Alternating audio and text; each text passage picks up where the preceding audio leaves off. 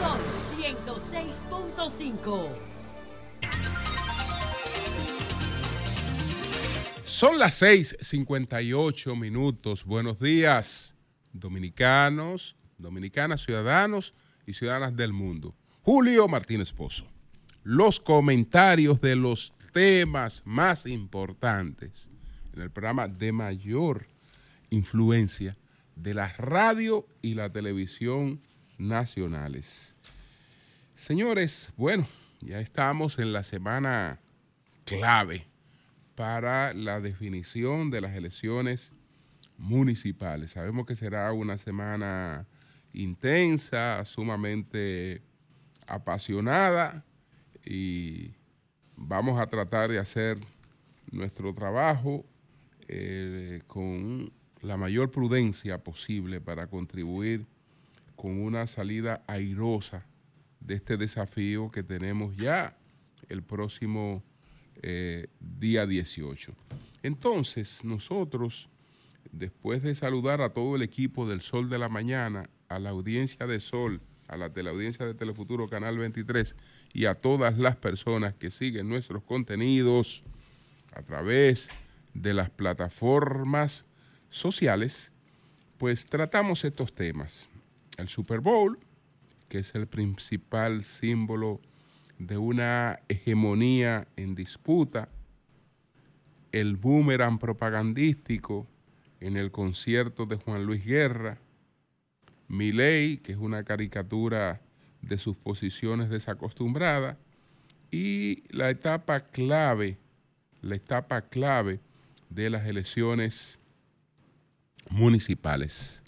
Entonces, señores, ayer, como todos sabemos, el mundo entero lo sabe porque eh, tiene que ser como espectáculo eh, el más famoso, tiene que ser uno de los, de los más famosos del mundo, no necesariamente el de, el de mayor rating, porque eh, las mundiales de fútbol pues lo superan con, con creces, pero sí como, como espectáculo eh, tiene que ser el, principal espectáculo del mundo, este del Super Bowl, que además de ser eh, una, un desafío de muerte súbita, eh, sumamente apasionante, pues implica una serie de cosas. Es la simbología cultural, es la simbología cultural del poder estadounidense, que pues va buscando un desarrollo de popularidad que desde hace tiempo lo ha convertido en el deporte más popular, no siempre lo fue. El béisbol eh, fue mucho más popular, tenía más incidencia, pero ya eso hace tiempo.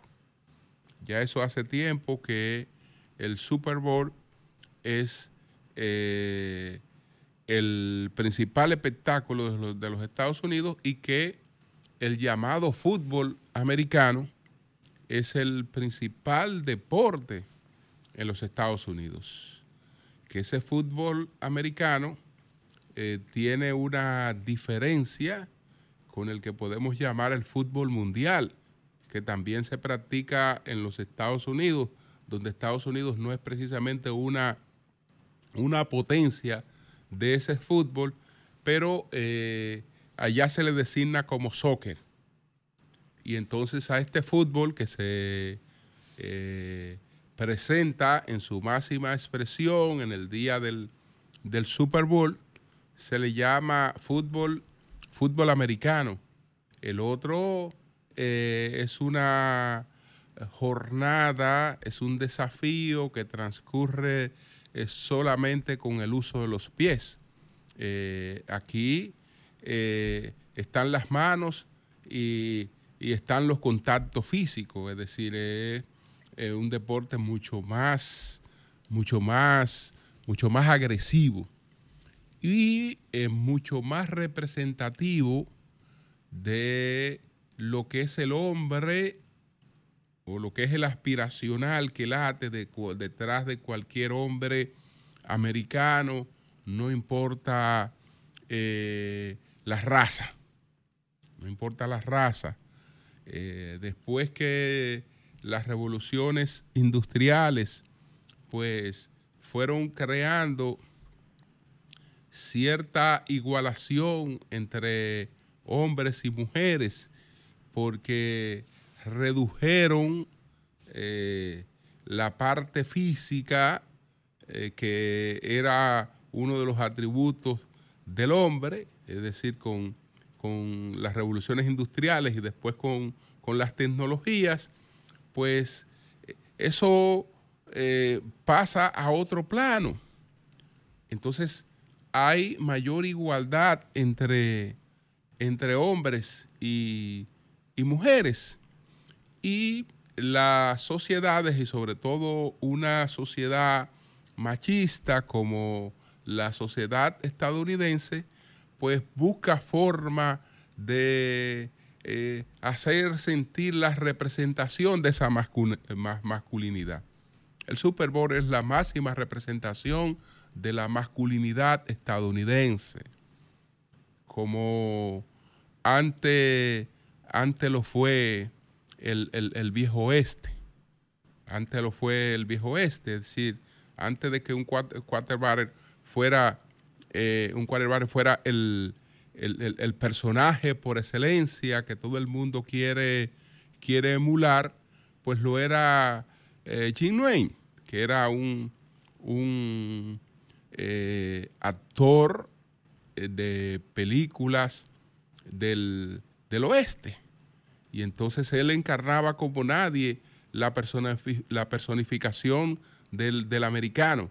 Un hombre dispuesto al uso de la violencia con fines justicieros, pero un hombre que eh, actuaba en función de la justicia, en función de la justicia, de, de equilibrar las cosas, de, de, poner el orden con su fuerza, con su, con su, con su talento, etcétera. Bueno, ya eh, eso que antes eh, daba el viejo oeste, ahora eh, lo da el Super Bowl, que surge después de la de la de, concluida la guerra de, secesión.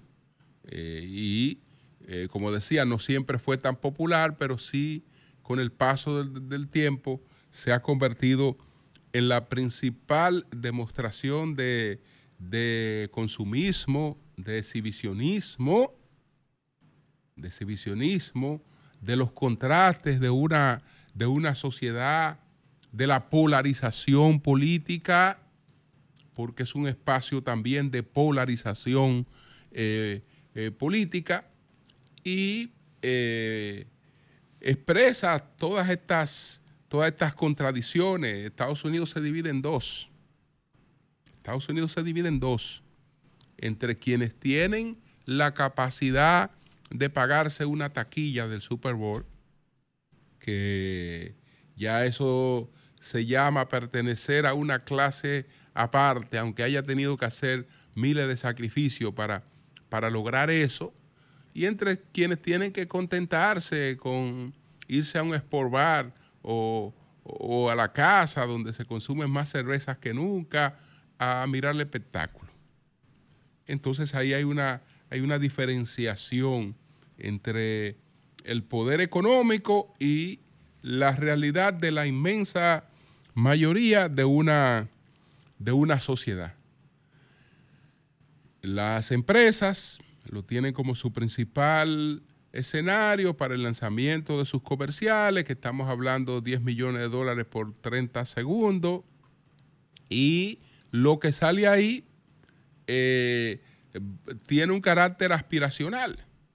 Por lo tanto, eh, quienes luego están consumiendo o ampliando el consumo de esos productos, reafirmándose en el consumo de esos productos, eh, sienten la transmisión de poder y de pertenecer que eso, que, que eso le, le comunica. Entonces, esa, eso eh, trata de ser eso. El- somos el país, la principal potencia del mundo.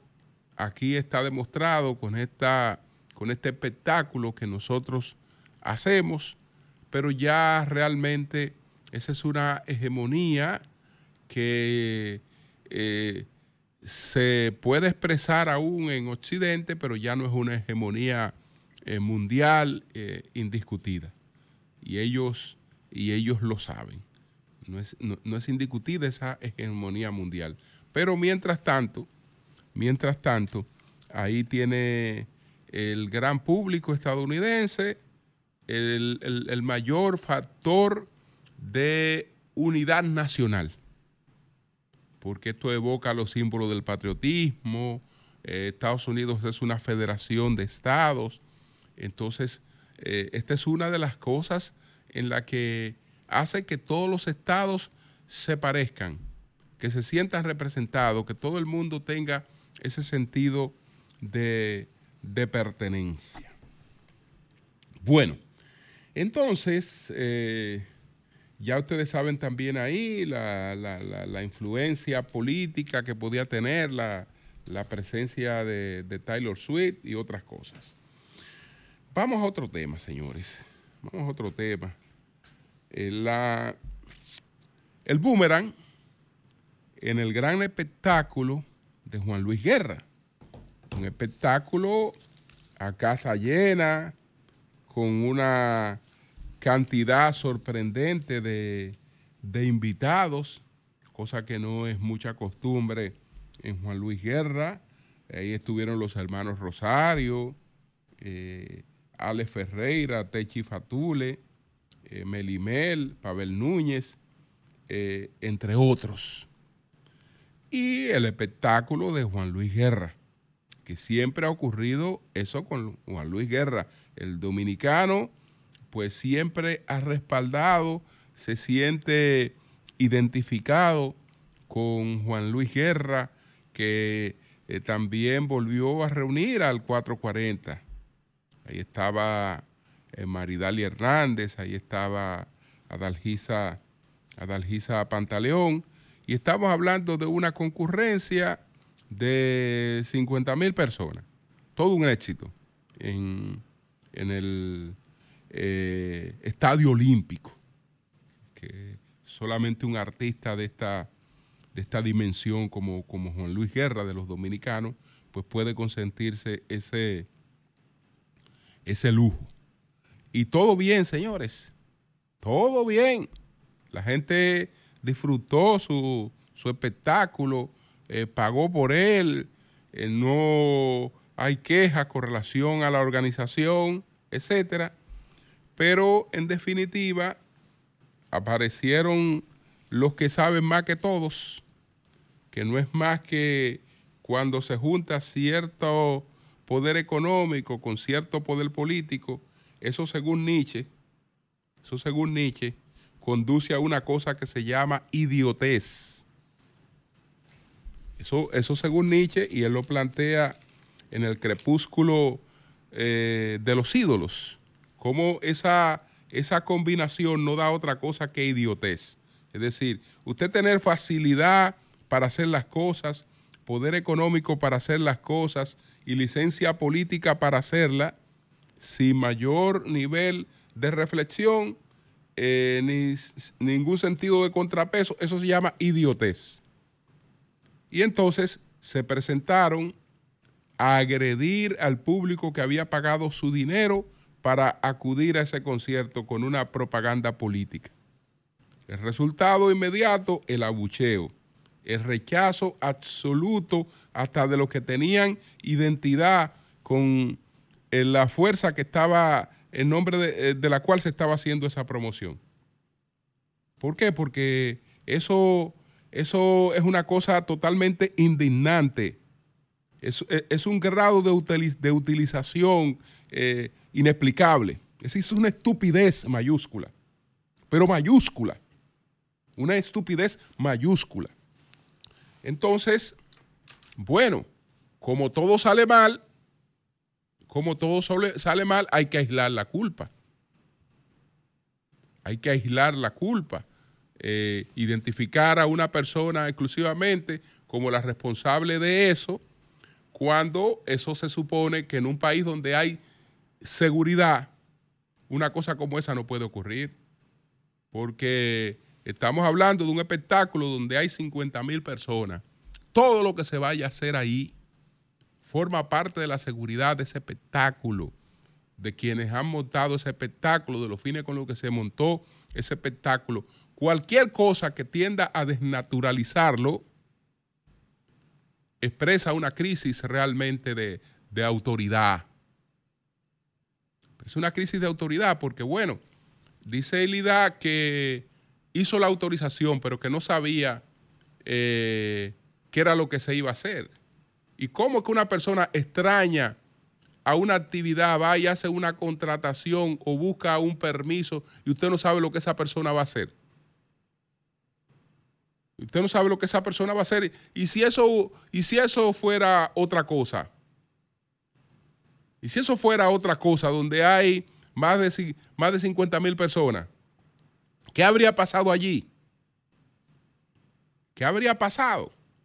Entonces, eh, desde luego, el, rechazo, el rechazo a esto y, el repudio ha sido unánime. Y todo el mundo ha tenido que desentenderse de esa estupidez. Todo el mundo ha tenido que desentenderse. No, yo no tengo que ver con esa estupidez. No, no autorice esa estupidez. No tengo que ver nada con esa estupidez. Estupidez. Porque en el caso, por ejemplo, de Santo Domingo Este, señores, si aquí hay un municipio donde hay una presencia importante de clase media, no nos equivoquemos, no es el Distrito Nacional, eh, con el espejismo de la circunscripción número uno, no hay un municipio que tenga más incidencia de clase media que el municipio de Santo Domingo Este, de clase media pura. No lo hay. Es decir, de sentido, de sentido crítico, de sentido crítico, de gente que eh, pues va a tomar su decisión en función de, lo que piensa, de lo que piensa, pero que eh, no creo, no, no, creo que, que, avale este tipo de, de abuso, porque eso también fue abusivo, además de estúpido. Eso fue, eso fue abusivo. Y ahí están los resultados. Eso, desde luego, ha sido un boomerang. Si se quería favorecer, bueno, se favoreció muy bien dañando. Dañando eh, como, como se logró. Eso es un acto de irresponsabilidad total. Eso es una vergüenza. Haber permitido una cosa como esa. Haberse querido burlar de, la gente de esa manera. Ahora, la gente ha respondido y ha respondido eh, eh, en, correspondencia con el nivel de la agresión de la que fue objeto. Eso fue una agresión a ese público. Bueno, por otra parte, señores, y ahí paso a otro, a otro tema. Mi ley qué rápido, qué rápido, eh, pues se ve mi ley buscando un camino que desdice su ultrarradicalismo y el discurso que, que pregonó. Todos los políticos, porque eso no ocurre con mi ley, todos los políticos hacen una diferencia entre lo que es un discurso de campaña y entre lo que es un, un discurso de gobierno o una actuación de gobierno. Y la diferencia es natural. ¿Por qué? Porque la campaña se hace con creencias, la campaña se hace con ideas, la campaña se hacen para responder a los sentimientos de un público. Las campañas se hacen para un mercado. Pero el gobierno se hace para la realidad y con la realidad. Y entonces se tienen que partir de las, de, de las herramientas que tú tienes. Yo puedo construir aquí cualquier propuesta, cualquier propuesta, yo la puedo construir desde este micrófono. E incluso yo puedo hacer un análisis sobre una situación en la que puedo demostrar mayor nivel de, de conocimiento que el que está en la práctica en eso.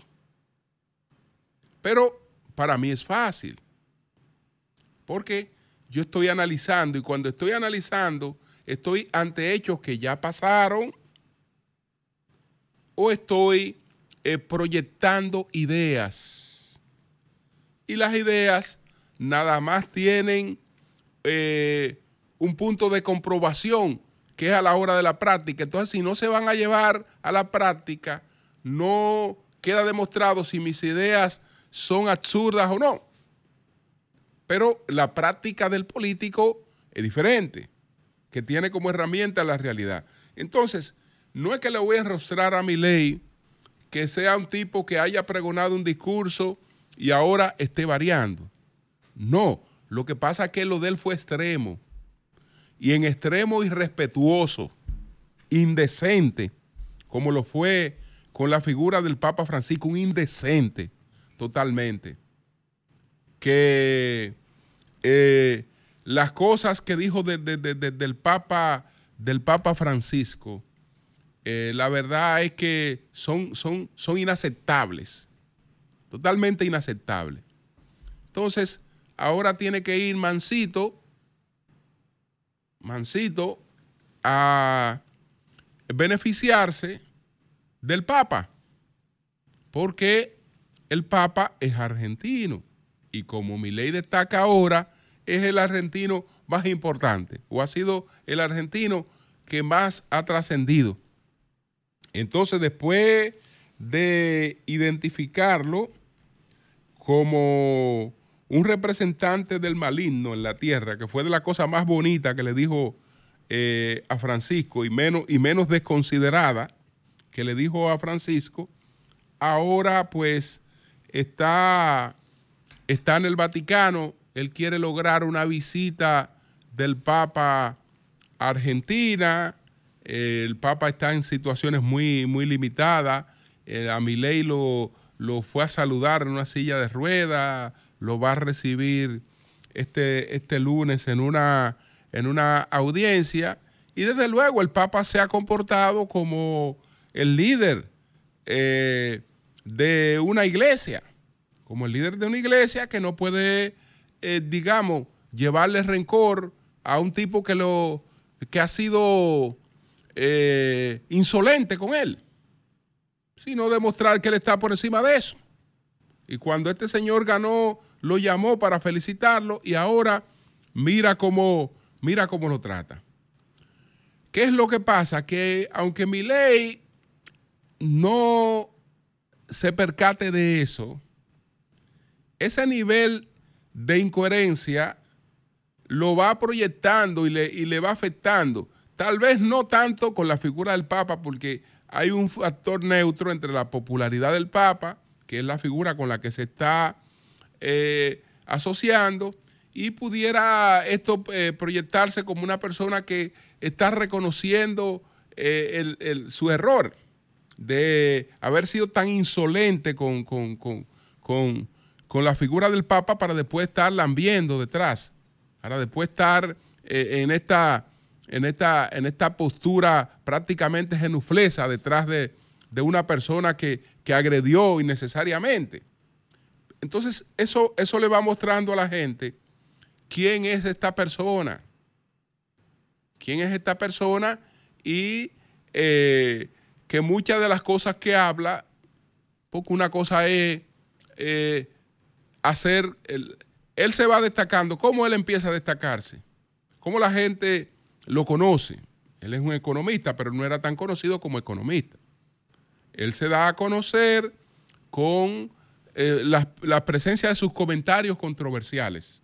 Y a través de sus comentarios controversiales, él se da a conocer. Pero una cosa son los comentarios controversiales y otra cosa es la gobernanza Entonces ahora eh, tiene esta situación, pero tiene otra peor en Argentina. Peor.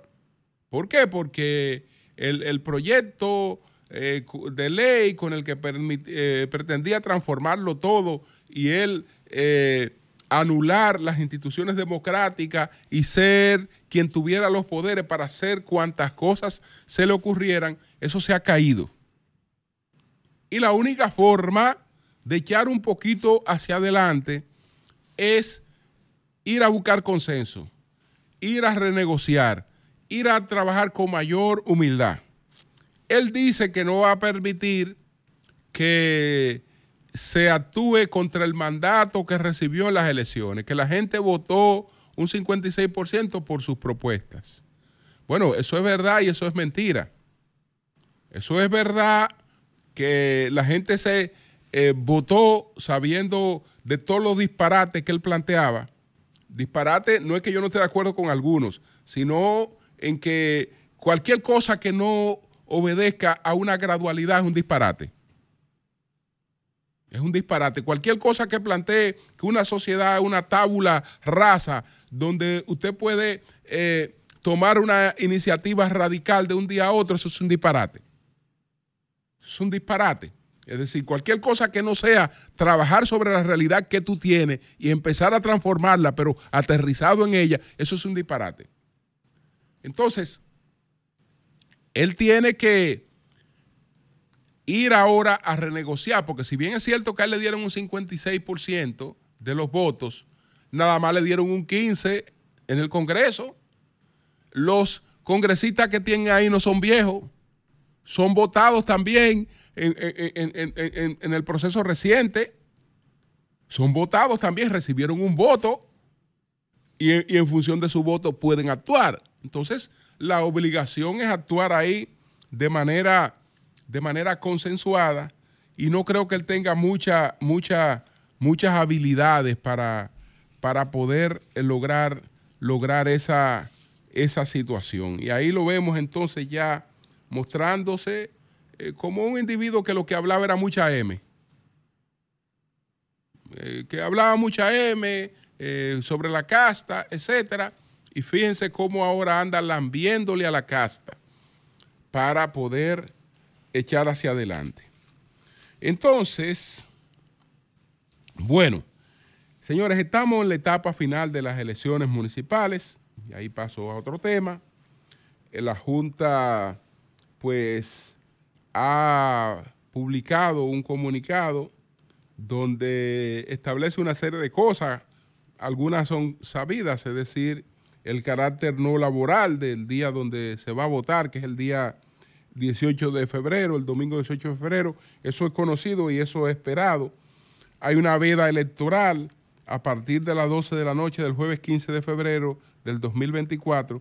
Estará prohibido realizar actos de, proselitismo, espectáculo público, ya sea en el local abierto o cerrado, manifestaciones reuniones públicas de carácter político, incitaciones, propaganda electoral por la prensa radial, televisiva, avisos, carteles, telones y otros medios similares.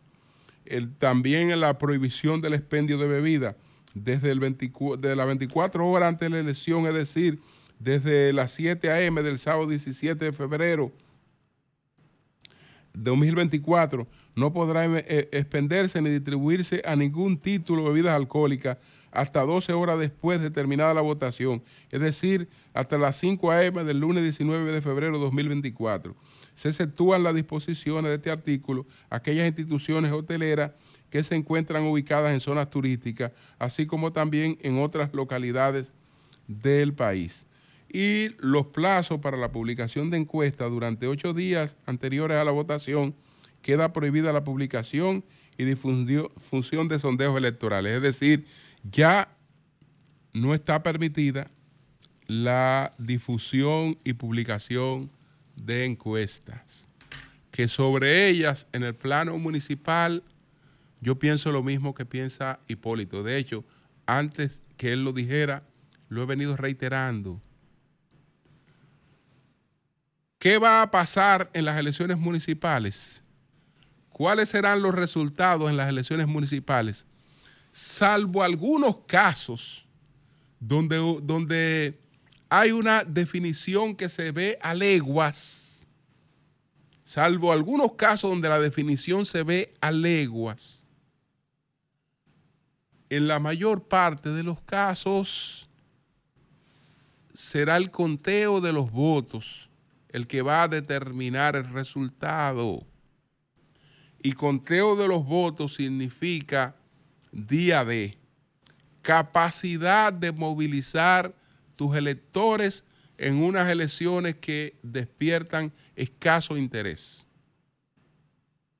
Tu capacidad de movilizar a los, a los electores. El que tenga esa mayor capacidad de movilización de su voto, ese gana aunque en último lugar en las encuestas. El que no haga eso pierde aunque esté en primer lugar en cualquier encuesta. Eso, eh, eso es muy frágil eh, lo, que, lo que puede ocurrir con unas elecciones municipales donde hay tantos factores en juego. Es verdad que hay un presidente en su ciclo político, porque el presidente Abinader está, digamos, en, en, una etapa eh, importante de, sus, de su ciclo político, tratando de operar como, como paraguas de la, de la mayoría de las candidaturas y eso es un aporte para, para esas candidaturas.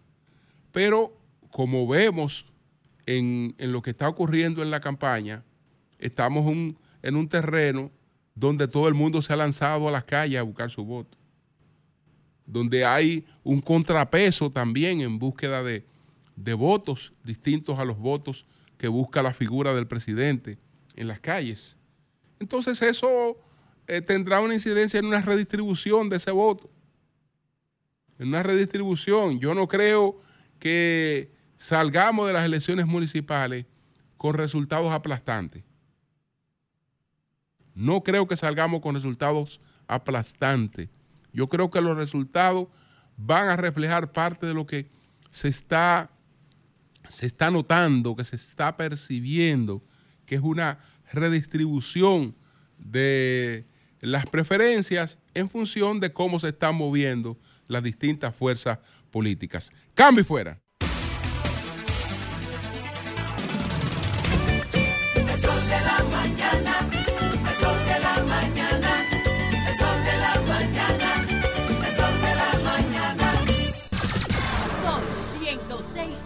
El Son las 7:38 minutos. Buenos días, doña Consuelo. Adelante. Muchas gracias, Julio. Y rapidito. Me acaban de enviar un WhatsApp que dice que falleció un soldado dominicano herido de bala por un haitiano. Murió en un centro de salud en la frontera. O sea, este soldado murió en un centro de salud, Bartolo Familia Solís, quien fue herido de bala en la frontera por un haitiano, eh, precisamente en Dajabón en el Corozo, ubicado en el municipio de Restauración. Bartolo, no tengo la confirmación, me lo acaban de enviar y no quiero dejar pasar esto por alto. Aquí está incluso la foto de él.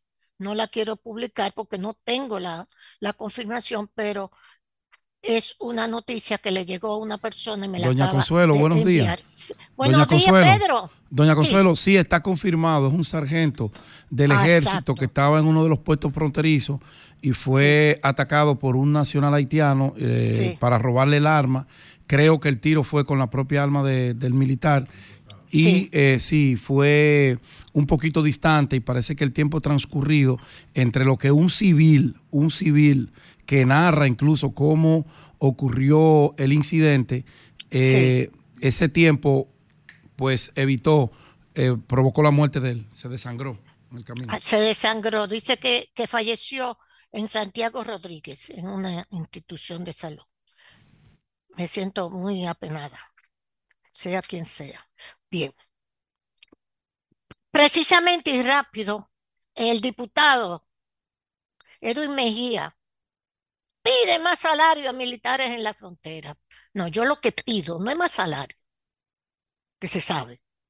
es una política dominicana frente a Haití, definitiva.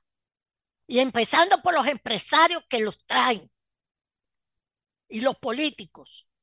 No es esta, esta chercha. Punto. No voy a seguir porque hay poco tiempo. Señores, en Estados Unidos ya Netanyahu se entró en Rafah. 100 muertos en Rafah. Yo se lo enseñé, la punta allá abajo de Gaza, que colinda con Egipto. 100 muertos porque ellos lograron rescatar dos rehenes que los Gaza, que los jamás tenían, dicen ellos. Es la noticia de, la, de, de, de todos los noticiarios más importante. Dos uh, secuestrados por Hamas logró el ejército israelí sacarlos de Rafah, bombardeó Rafah durante toda la noche, ya hay 100 muertos en Rafah.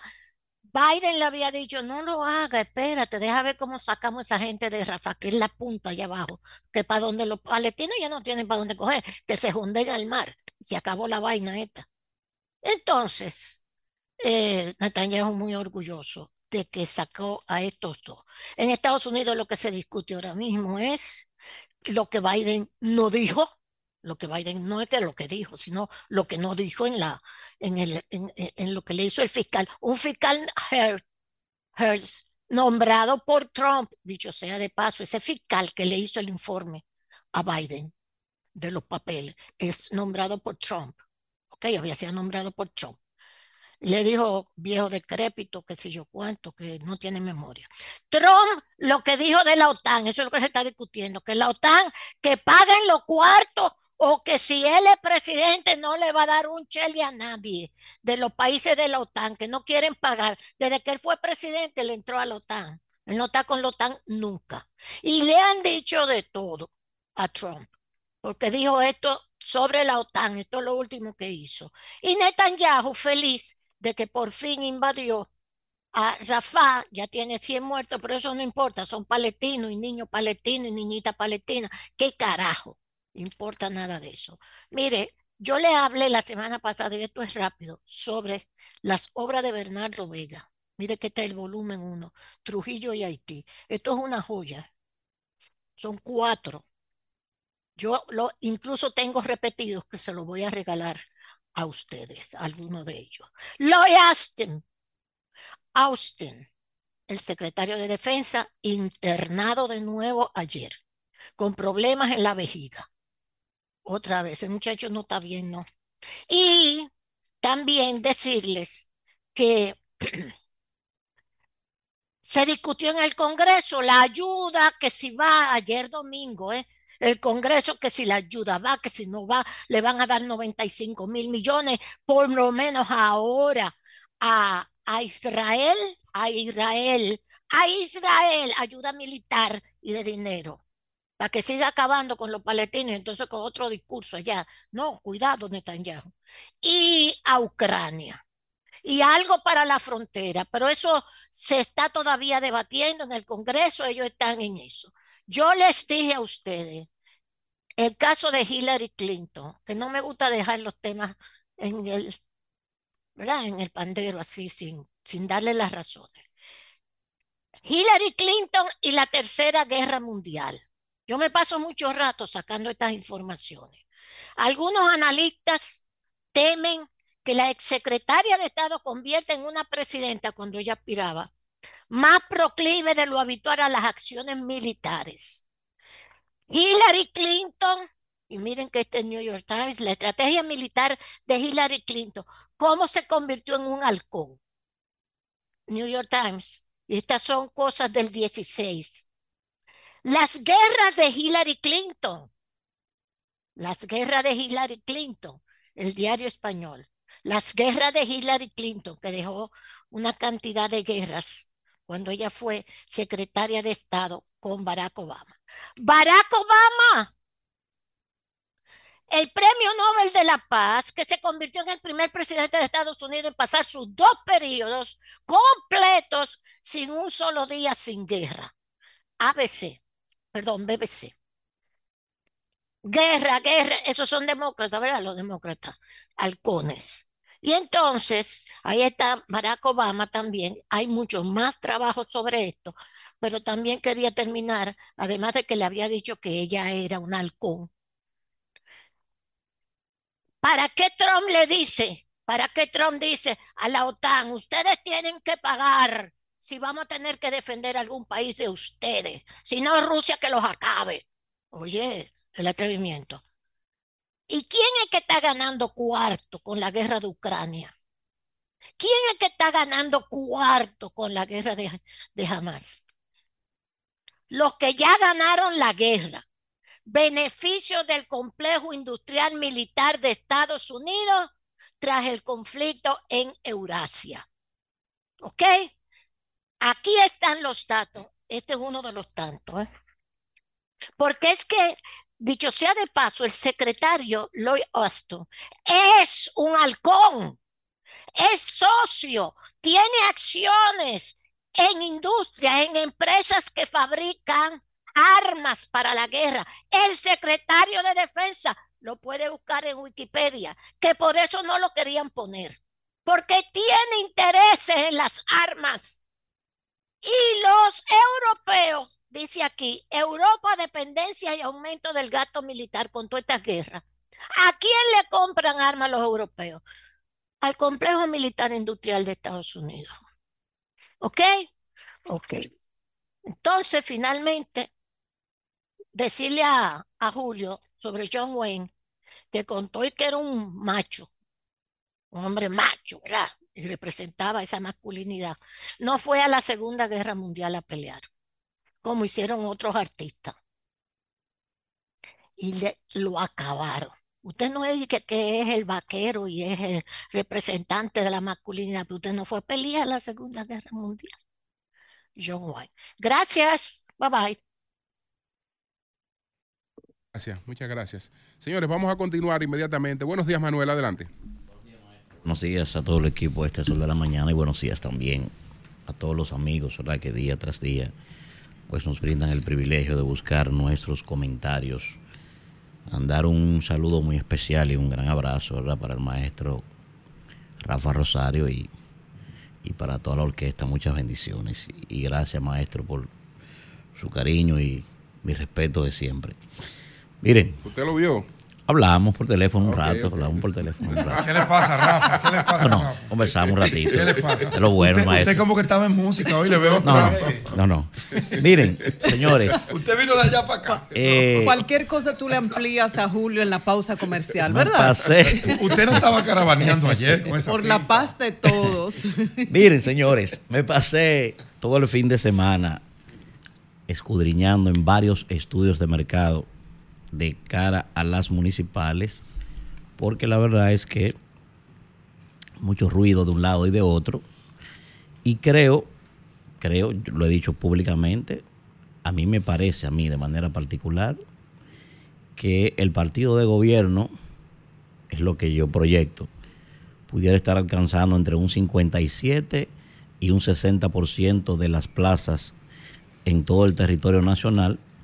Sin embargo, en lo que yo he visto, lo que vi este fin de semana, sobre todo de los últimos cortes que se han hecho en diferentes estudios, diferentes, ¿eh? de diferentes grupos inclusive, pienso que en números, en números, eso se proyecta quizás un poquito más en números. Ahora, yo sigo con mi posición por diferentes razones que quizás no tengo aquí el tiempo de explicarlo, pero la verdad es que lo que yo vi en los estudios de este fin de semana, desde el viernes para acá, el partido de gobierno está bien posicionado de cara a las municipales. De hecho, eso va a tener un gran impacto. Miren por qué.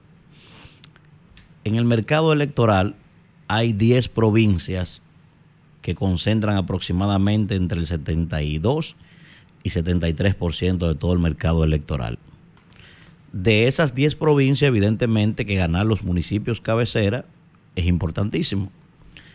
Lo que yo pude observar en esos estudios es que de los 10 municipios más importantes del país, en siete de ellos el partido de gobierno lleva la delantera. Inclusive en demarcaciones donde uno visualmente pudiera pensar otra cosa. Y digo esto porque veo a muchas personas que quizás no están tomando en cuenta lo siguiente.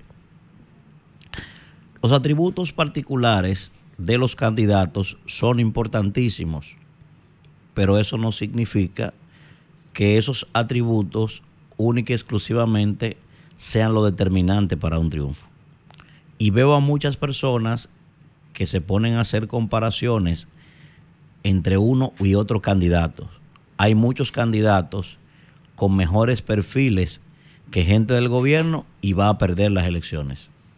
Y va a perder las elecciones única y exclusivamente por la estructura que concentra al día de hoy el partido de gobierno. Y la verdad es que como organización política, el PRM tiene una estructura sólida en este momento. Y eso a muchos candidatos que por sí solos no tendrían la capacidad de triunfar, le está beneficiando también en muchas demarcaciones. ¿Por qué digo eso va a tener una gran repercusión? Bueno, hay demarcaciones tan emblemáticas, por ejemplo, voy a poner un ejemplo, el caso de Santiago. El caso de Santiago es una demarcación donde uno ha proyectado que se va a pelear. Yo lo veo de esa forma. Sin embargo, en los estudios que uno está viendo, allí parece ser que todo está definido. Y si esa demarcación la pierde la estructura política que la tiene hoy el PLD, eso va a ser un golpe, pero mortal para la candidatura de Abel Martínez. Eso evidentemente que va a obligar a redefinir el tema de esa candidatura y muchas otras cosas. Y lo mismo va a pasar en otras demarcaciones. Entonces, hay otro elemento aquí que no quiero dejar pasar. Miren, muchas veces he dicho que le es muy difícil a una persona manejar estrategia política si no aprende a jugar póker.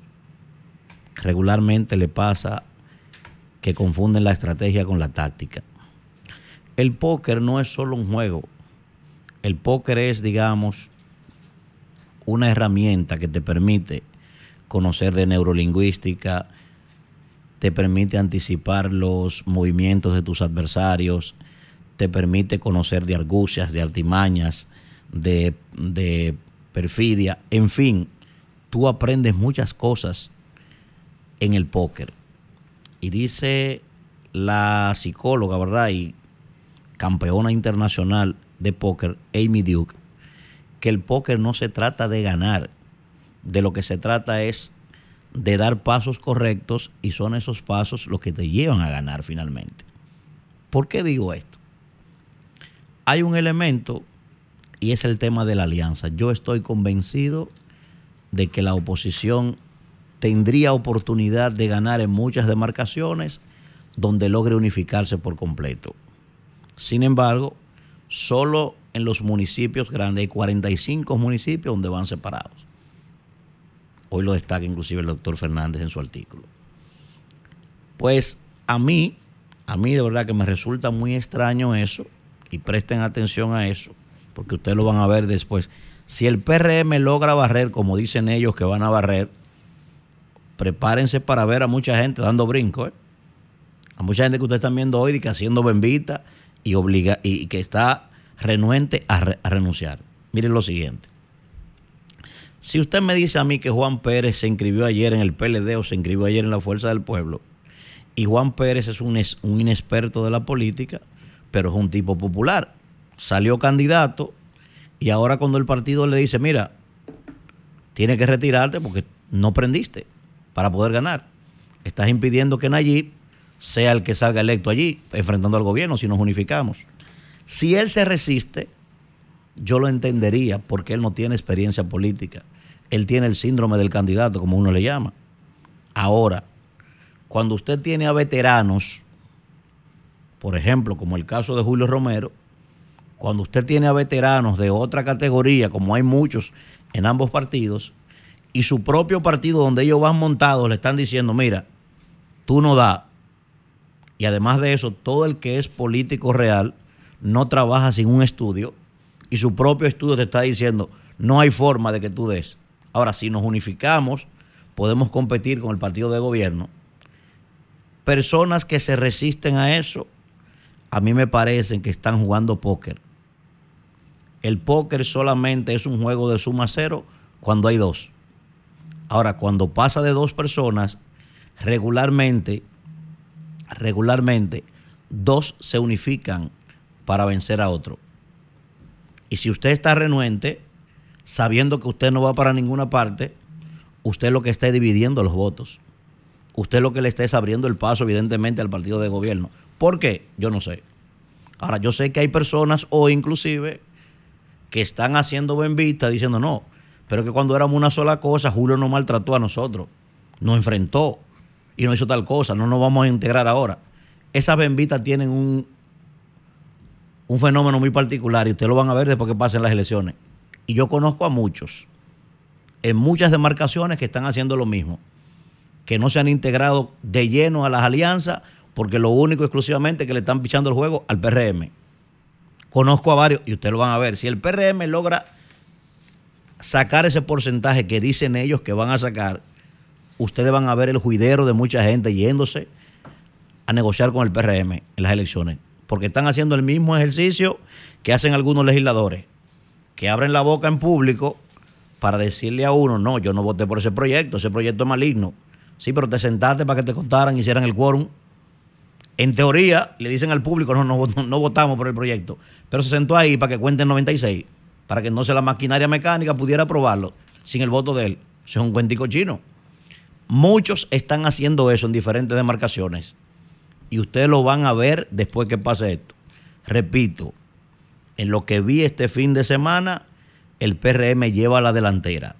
Aunque yo, yo, Manuel Cruz, sigo apostando a que entre un 57 y un 60% de todas las plazas a nivel nacional va a sacar el PRM. Lo que sí se proyecta es que las plazas más importantes la va a conseguir el PRM y eso sí será peligroso para la oposición. Don Julio. Cambio fuera.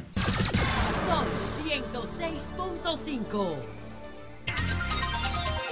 8, 7 minutos. Buenos días, Marilena. Adelante. Buen día, Julio. Muy buenos días a todos en una semana importantísima para la democracia dominicana, donde ya la Junta, bueno, está prácticamente terminando su trabajo, igual los partidos, quedan apenas unos días y el domingo es el día de todos, de todos los ciudadanos con capacidad de votar para ejercer ese derecho y cumplir con ese deber, todos en modo de elecciones. Mientras tanto, que todavía estamos en campaña, yo me pregunto, ¿podrá revertir el equipo de Dio Astacio el daño provocado por una publicidad realizada en un escenario inadecuado? Porque ahí habían 50 mil personas que habían pagado para disfrutar de la música, del canto, de los mensajes de su artista preferido, Juan Luis Guerra. Supongo que la mayoría de ustedes ya saben de esto porque mucha gente se manifestó a través de las redes, pero recuerdo que en ese concierto que muchos han calificado como histórico de Juan Luis Guerra, con una gran cantidad de invitados, reencuentros con personas que habían formado parte de 440, Maridalia Hernández, Mariela Mercado, también estuvo allá Dalgisa, Pantaleón, o sea, aquello fue emotivo. Ya más detalles del concierto y, y, sobre lo que pasó con esa publicidad, Eury Cabral, que estuvo ahí representando a Sol de la Mañana, más adelante hablará de eso, porque él fue testigo presencial. Y, Entonces, ¿y por qué en no un me llevó para yo representarlo también?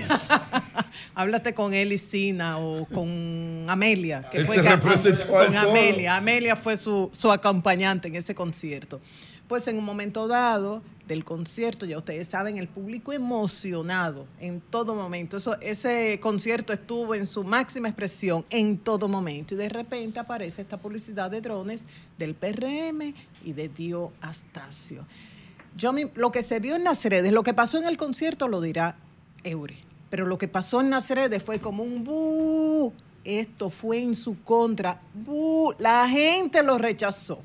De inmediato, ¿qué dice eh, Paliza, José Ignacio Paliza del PRM? Se desligó de esto y sus palabras. La propaganda vista en el concierto del maestro Juan Luis Guerra en la noche de ayer eso lo publicó el domingo, no corresponde a una publicidad institucional del PRM oficial.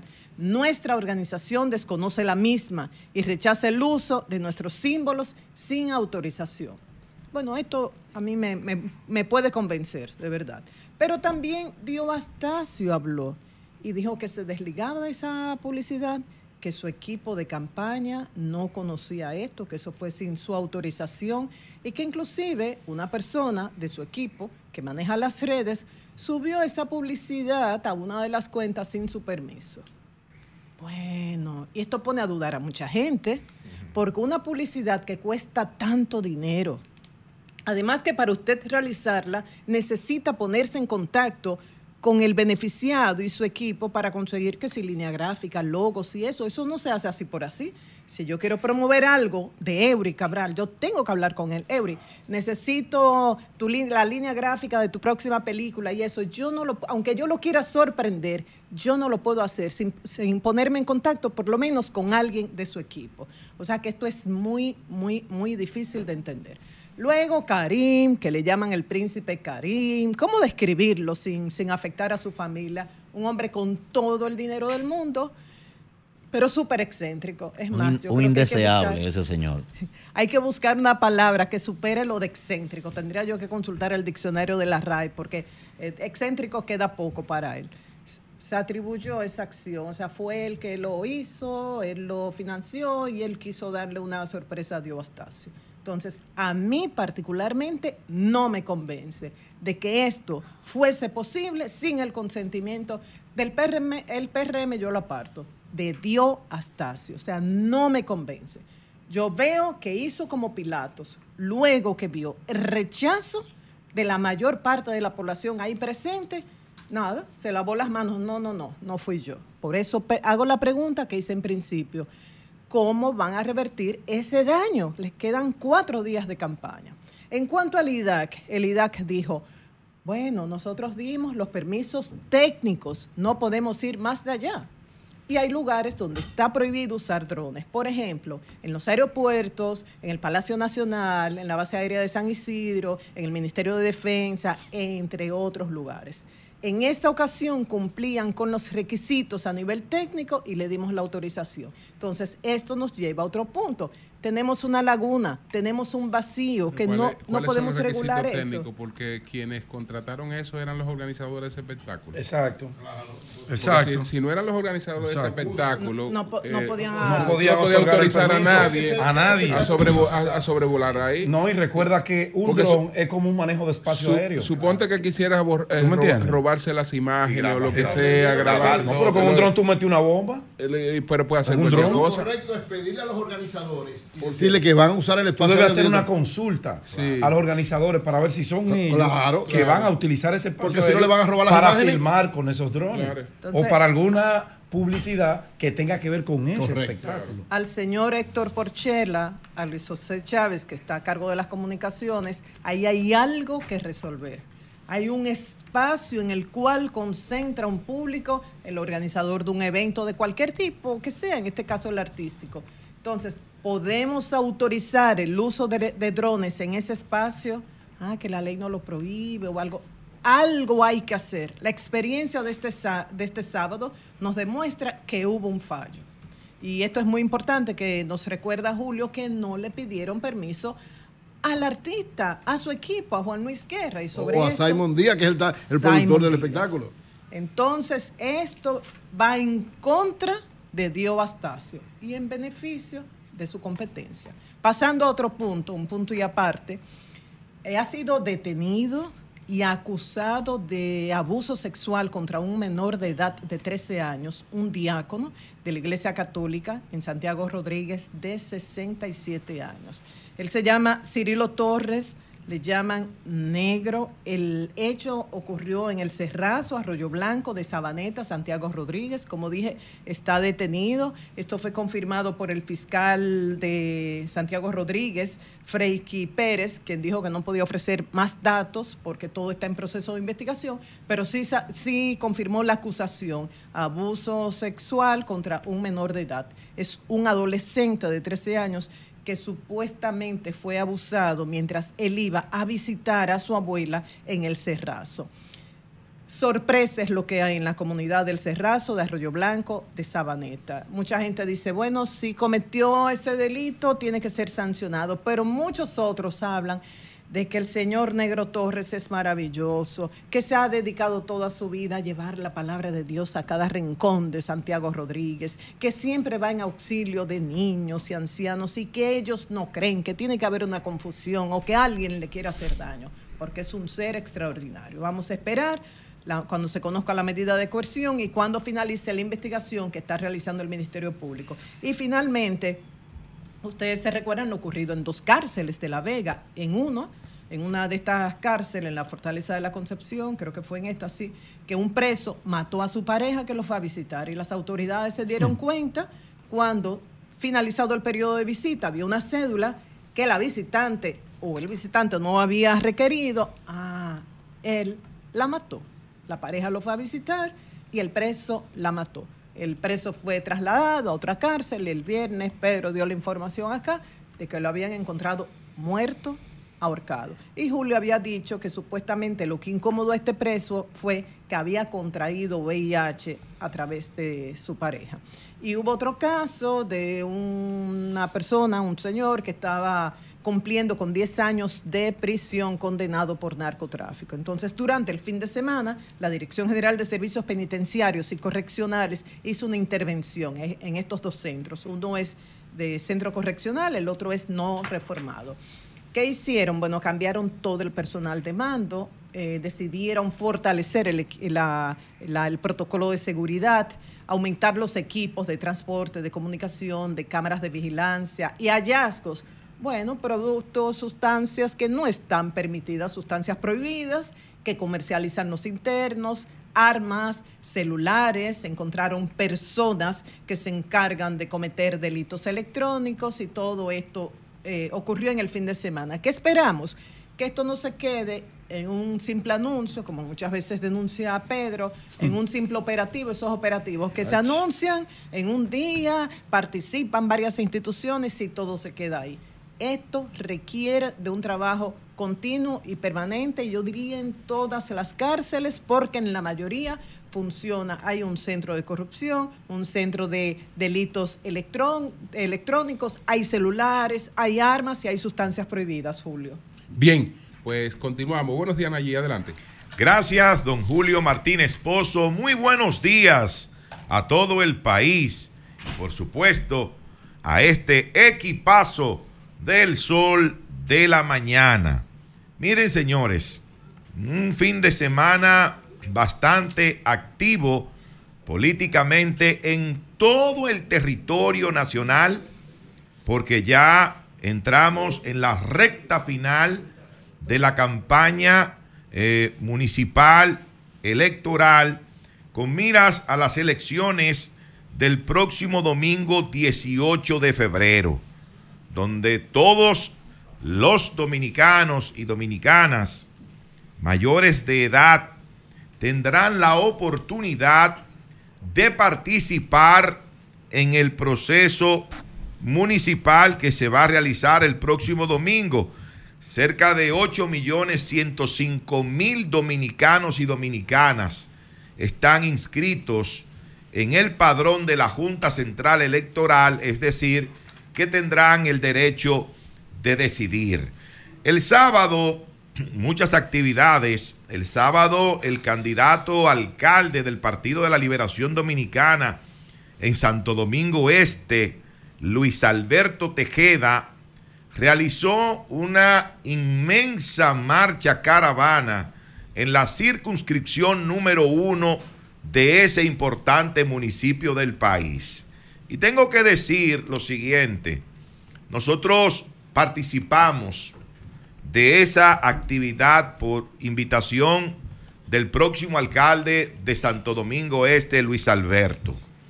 Y caminamos, hicimos la, la caravana, la hicimos a pie, desde el principio, cerca de 7 kilómetros tal vez, eh, caminamos para ir observando, observando la reacción de la gente que vive en estos sectores. Eso empezó en el ensanche Isabelita. Y bueno, de ahí ya ustedes saben, eh, cambiando, eh, caminando por diferentes sectores de Santo Domingo Este, y se veía el gran entusiasmo de la gente en sus hogares, en sus hogares, cuando eh, pasaba el candidato alcalde de Santo Domingo Este por el Partido de la Liberación Dominicana, Luis Alberto Tejeda. Eh, fue algo impresionante esa manifestación del el pasado sábado en la tarde. Pero también ese mismo día, ese mismo día, Domingo Contreras, aquí en el Distrito Nacional, acompañado de Abel Martínez, acompañado del presidente Danilo Medina, acompañado del presidente Danilo Medina, recorrió los sectores de la circunscripción número 3 del Distrito Nacional, recibiendo también un apoyo contundente de los residentes en estos sectores. Al día siguiente, es decir, en el día de ayer, Domingo Contreras estuvo recorriendo la circunscripción número 2 del distrito, en esta ocasión acompañado de Omar Fernández y del eh, candidato presidencial del partido Fuerza del Pueblo, el doctor Leonel Fernández. Estuvo recorriendo eh, todos los sectores de la circunscripción número 2. Ahí estuvo nuestro hermano y amigo y próximo diputado, Pedro Jiménez, Gracias, activando fuertemente eh, en esos sectores y vimos imágenes Ahí fue de que esa... él voló, que estaban diciendo como que él voló.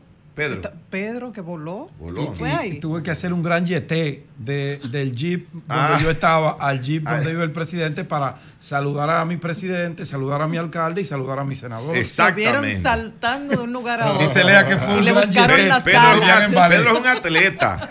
Pedro es un Estamos atleta. en forma. Y qué bueno, qué bueno eh, que estuvo tanto éxito esa, esa actividad Leonel es como un imán. de Domingo Contreras y del próximo senador del Distrito Nacional, actividades las dos. Omar Fernández. Mire, señores, mire, yo quiero... Don allí, usted no mencionó la circunscripción 3 a nuestro hermano Linares, que estuvo ahí Sí, también Linares. Linares. Es que no ha llegado a la haciendo- tarde. no, no, para Linares va a ser un diputado. gran trabajo. Linares Ayer Yaco Alberti. Yaco Alberti estuvo trabajo. también Linares- marchando con Abel Oye, Algo Alberti está listo. en los Alcarrizos. Está listo. Próximo alcalde de los Alcarrizos, Yaco. Alberti. Jaco Alberti está listo. Pero ese señores, grupo yo mencionaba. yo quiero referirme a lo ocurrido el sábado en la noche el durante el concierto de Juan Luis Guerra.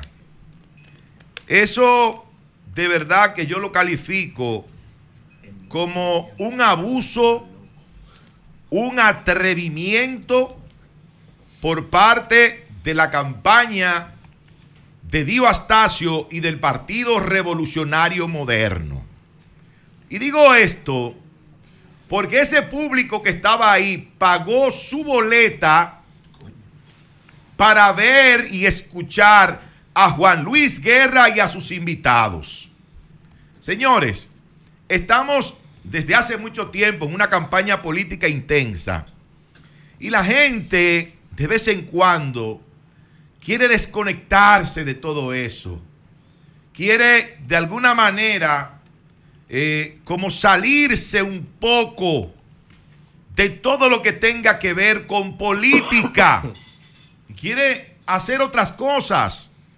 Quiere disfrutar de un buen concierto, eh, de una estrella como lo es Juan Luis Guerra, para que ese público, más de 50 mil personas, que no lo llevó usted ahí, ese público lo llevó Juan Luis, y el que fue ahí pagó su boleta para ver y para escuchar a Juan Luis Guerra y sus invitados, entonces usted venga y se aparezca con estos drones, con esta publicidad política en un momento de diversión, en un momento de esparcimiento, en un momento de entretenimiento que fue a buscar la gente esa noche al Centro Olímpico eh, Juan Pablo Duarte, específicamente al Estadio Olímpico Félix Sánchez.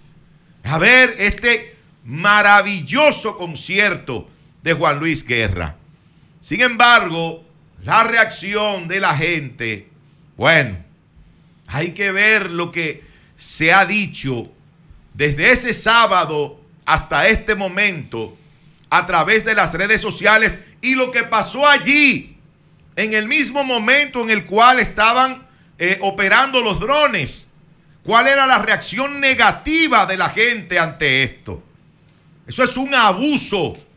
Hostigar a la gente a que tenga necesariamente que ver una publicidad política cuando ha ido a un sitio a divertirse, cuando ha ido a un sitio a desconectarse ¿eh? de toda esta campaña que lleva meses, años, y la gente está ya hasta cierto punto cansada, hastiada.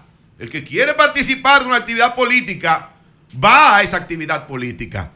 Pero no es posible que usted en un lugar que se esté divirtiendo, venga un político como Dio Astacio ¿eh? a llevarle a usted la- la campaña a donde usted está tratando de desconectarse de todo esto. Y después sale este muchacho, un tonto útil, el tonto útil este, Karim, a decir que, que fue el que fue idea del mentira. Mentira. Esa fue una decisión del equipo de campaña del señor Dio Astacio. Ah, ¿Cómo usted sabe si salía bien, si salía bien, no había problema. Perfecto, ay sí, qué bueno. Pero como salió mal, como decía el maestro esta mañana, como se convirtió en un boomerang, ahí de- hay que buscar un responsable. Hay que buscar uno que se eche la culpa. Y entonces ahí buscan a este muchacho. Buscan a, a Khalil, a Karim, perdón, para que se eche la culpa de que fui yo. Ese es mi aporte a la campaña de Dios Astacio. Nada más falso que eso. Pero yo quiero terminar eh, nuestra participación en el día de hoy colocando, colocando un tuit que puso Manuel Jiménez. No, el de Manuel Jiménez.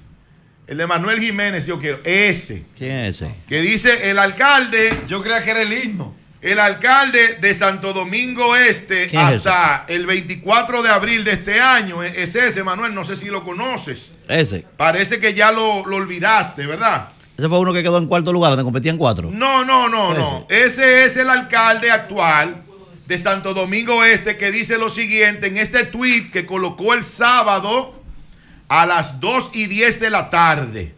Dice de la siguiente manera.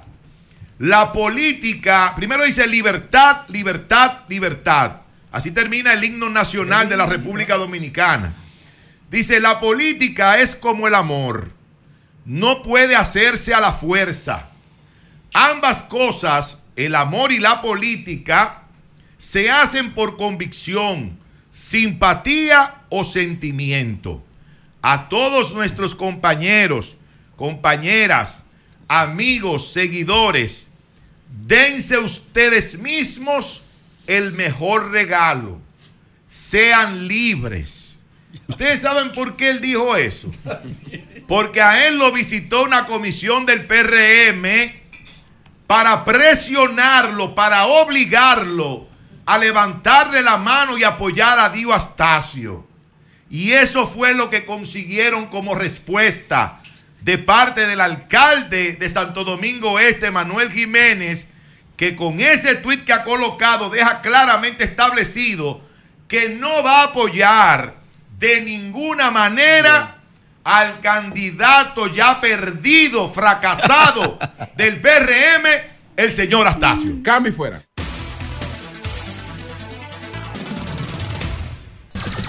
Son 106.5.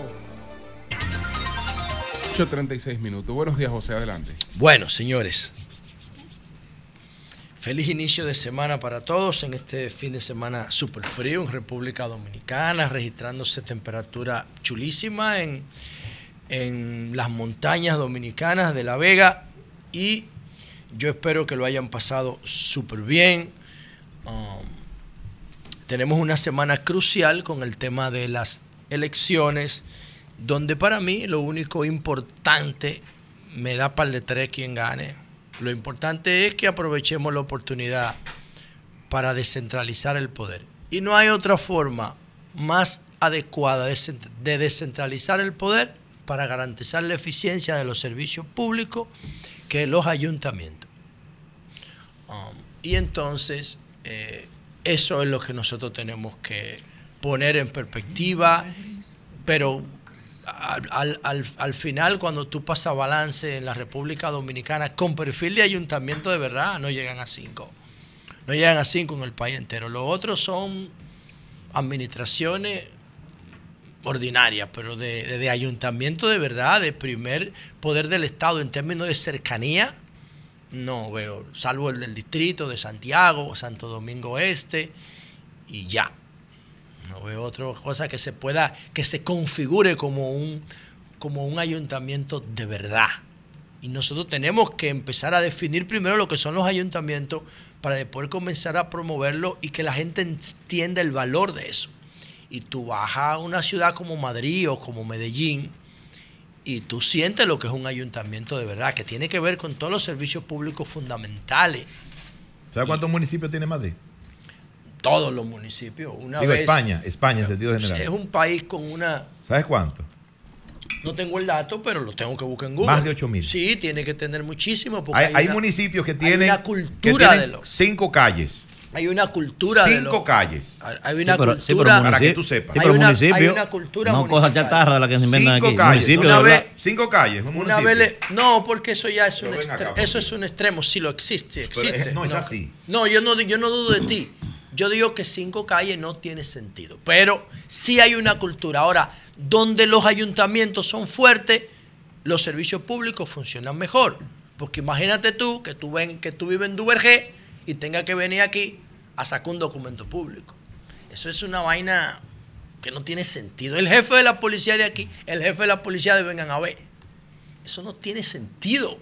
La seguridad tiene que ser municipal. De hecho, eh, seguridad perimetral es un reordenamiento del el territorio para dejar en manos de los ayuntamientos, cuando sean ayuntamientos de verdad, la seguridad. Por eso el, el síndico, el alcalde o la alcaldesa es el coordinador de la mesa de seguridad en seguridad perimetral. Pero no ese perfil de ayuntamiento.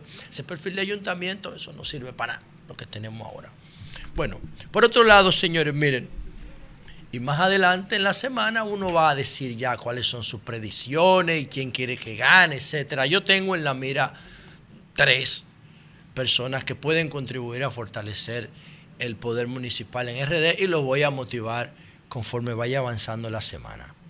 Quiero hablar un poco del Super Bowl porque para mí es el acontecimiento deportivo número cuatro más importante de la humanidad en términos de las expectativas que genera, de el negocio a su alrededor y de la magia del juego, porque yo le digo a las personas, yo que tengo ya 13 años siguiendo el Super Bowl o siguiendo el fútbol americano, desde que mi amigo Fausto Montilla, mi hermano, en Boston, que es un fanático de los Patriotas de Nueva Inglaterra, me dijo, coño, la luz, dedícale tiempo a esto, porque es que esto no es lo que la gente cree, esto hay que verlo, hay que entenderlo, hay que conocer sus reglas, son un poco complejas, pero haciéndole caso a Fausto Montilla, mi amigo, el abuelo, eh, en el año 2010 empecé a seguir el Super Bowl y el fútbol americano y realmente es una mezcla perfecta de arte y, violencia, pero una violencia controlada, no una violencia como el, como el fútbol, eh, como el hockey sobre hielo, por ejemplo, o como el, el rugby, que es de donde viene el fútbol americano. No, esta violencia tiene muchísimo más control. De hecho, la violencia innecesaria está sumamente penalizada en el, en el juego de, fútbol americano, sumamente penalizada. Los jugadores están muy protegidos. No obstante, sí hay muchísimos casos que provocan lesiones, como lo que pasó el año pasado, eh, donde un jugador se cayó literalmente, creo que era de Los Ángeles Rams, se cayó en el, en el campo de juego por una contusión, una conmoción cerebral. El juego de anoche fue un espectáculo. Para mí, de los 13 Super Bowls que yo he visto, el mejor. ¿Por qué el mejor? Porque se decidió en los últimos tres segundos de la prórroga. Una persona que pagó una boleta tan cara o que fue a un restaurante a verlo o lo vio en su casa, como fue el caso mío que lo vi en mi casa y que esta tarde o en la noche voy a volver a ver este juego, lo voy a volver en diferido a verlo porque es una joya. Yo no recuerdo haber visto un juego tan expectante que se decidiera en el tiempo extra y en los últimos segundos donde afortunadamente para los Chiefs eh, afortunadamente para los Chiefs, Patrick Mahon en un pase ya de último minuto encontró al receptor Michael Harman y logró el touchdown para ganar en la prórroga. Ese juego lo tuvo San Francisco en las manos antes de llegar a la prórroga. Lo que pasa que el pasador de San Francisco, Jake Moody, después de haber anotado el gol de campo más grande en la historia de los Super Bowl con 55 yardas, mira a Taylor Swift ahí en la pantalla, que fue un atractivo, un elemento extra, que voy a hablar de eso ahora. Después de que Jake Moody, que había registrado el gol de campo más largo de, un Super Bowl con 55 yardas, falló el punto extra eh, en el tiempo final del cuarto cuarto y evitó que los, los 49ers, los, los 49 de San Francisco, ganaran en el tiempo reglamentario. Tenían el juego a tiro de un, a punto de un tiro libre, señores, y lo dejaron ir. Entonces, yo particularmente quería que ganara eh, que ganara San Francisco. ¿Por qué yo quería que ganara San Francisco? Si yo soy un fan, diablo, yo soy un fan de, de Pat Mahomes, pero no soy un fanático. Soy un fan light, soy un seguidor, pero no soy un fanático del juego. De ningún juego yo soy fanático, porque eso es una enfermedad. Y yo quería que ganara en esta oportunidad, yo le estoy dando seguimiento a Patrick Mahomes desde el, desde el 2019. Ya ha ido, señores, para que ustedes vean este fenómeno. Este es el nuevo Tom Brady del siglo XXI. Él ha ido a cuatro finales, eh, a cuatro Super Bowl en cinco años. El único año que no fue fue el 2022 que fue los Bengals y los Rams. Pero después Pat Mahomes ha ido al 2020 que le ganó a los 49ers, después fue al 2021 que lo perdió con Tom Brady y los Bucaneros, no fue al 2022. En el 2023 lo ganó y ahora revalidó el título. En cinco años ese chamaquito ha ido a cuatro Super Bowl y ha ganado tres. Wow, es un fenómeno, no solamente Pat Mahomes, sino su, la tripleta que hace con Andy Reid, el director, y con Travis Kelsey, que es el novio de Taylor Swift. Por eso ustedes vieron a Taylor Swift ahí. Y se tejió toda una teoría de conspiración porque los republicanos están diciendo que hay un plan entre Taylor Swift, Pat Mahomes, Travis Kelsey y los demócratas para ella mandar a llamar a votar por, por, por, por Joe Biden como hizo Lady Gaga en el 2020. Yo no sé de eso. Pero lo que sí sé es que eh, Taylor Swift tiene una relación de casi un año. En el verano cumple un año con Travis Kelsey, que es el principal jugador ofensivo de los, de los, eh, de los Kansas City Chiefs. Y que anoche se coronaron campeones con Taylor Swift viendo el juego desde la grada. Ella fue, hay 16 eh, partidos de temporada regular regular en la NFL, ella fue a la mayoría a ver a Travis Kelsey, que la conoció precisamente invitándola a un juego de temporada regular de los Kansas City Chiefs. El fenómeno del fútbol americano, tómense un tiempo, miren el juego, aprovechen el furor del Super Bowl para que comprendan este deporte maravilloso. Es una mezcla, como decía ahorita, de violencia y arte, pero cuando el arte se expresa en el Super Bowl, es una locura tú poder comprender, decodificar los códigos de este juego maravilloso. ¿Por qué yo quería que ganara San Francisco 49ers? Que brevemente explico por qué se llaman 49ers. Se llaman 49ers los 49 en honor a los que minaban, los que minaban oro en la fiebre del oro del oeste de los Estados Unidos en el siglo XIX. Por eso es que se llaman los 49. Y los Kansas City Chiefs se llaman así en honor a la cultura indígena americana. De modo que tanto los 49ers como los de Kansas City les rinden honor a esa sociedad primitiva norteamericana. Y por último, ¿por qué yo quería que ganara los 49ers? Si yo soy fan de Mahomes y de Andy Reid, de todo ese tipo, yo quería que ganara porque ahí hay un muchachito que debe tener unos 20 años, que se llama Brock Purdy, que fue escogido en el último lugar del draft del 2022. En el último lugar, para que tengan una idea. Y ese chamaquito era el mariscal de campo sin ninguna experiencia enfrentando al Tom Brady de esta época que es Pan Mahon, a un maestro de la conducción del juego. ¿Y por qué Purdy logró eh, estar en ese Super Bowl ayer? Porque se lesionaron los dos mariscales de campo, Garoppolo, que es el principal de los 49ers, y él tuvo que asumir la conducción de San Francisco antes de que llegaran los playoffs y metió a San Francisco en el Super Bowl. Y yo quería que ese chamaquito, oigan cómo le llaman a él, Mister Irrelevante. O sea, es el tercer mariscal de campo. Y hay una, hay una, un bullying, hay una. Sí, a los que están en ese lugar, en el fondo, le dicen Mister Relevante porque nunca van a ser importantes. No, él salió del fondo y estuvo, escuchen esto, a tres segundos de ganar la Copa del Super Bowl de Lombardi en su primera participación. Gana 800 mil dólares por temporada y Pat Mahon gana 45 millones de dólares por temporada. Para que tengan una idea. Y con esto termino. Ahora se pegó ahí ya. No, no. ¿Qué va a hacer los 49ers ahora? Porque Garoppolo va a volver de la lesión. Y tienen a un muchachito ya, Brock Purdy, con experiencia de Super Bowl. ¿Qué va a hacer los 49ers en la temporada muerta? Vamos a ver qué pasa. Cambio fuera. Sol 106.5. Con nosotros está Eddie Alcántara Castillo, el director de Proconsumidor. Buenos días, Eddie, ¿cómo estás? Buenos días, Julio. Buenos días a tu equipo. Un placer para mí estar con ustedes el día de hoy aquí. Gracias por la invitación. Vi un acto, Eddie, que hizo el licenciado Ángel Locuar en su residencia. Él no puede salir porque él tiene una medida de, de cohesión, que no ha buscado el cambio porque a, a todos los otros le han dado el cambio. Entonces él hizo un acto de reformistas apoyando a, a Domingo Contreras.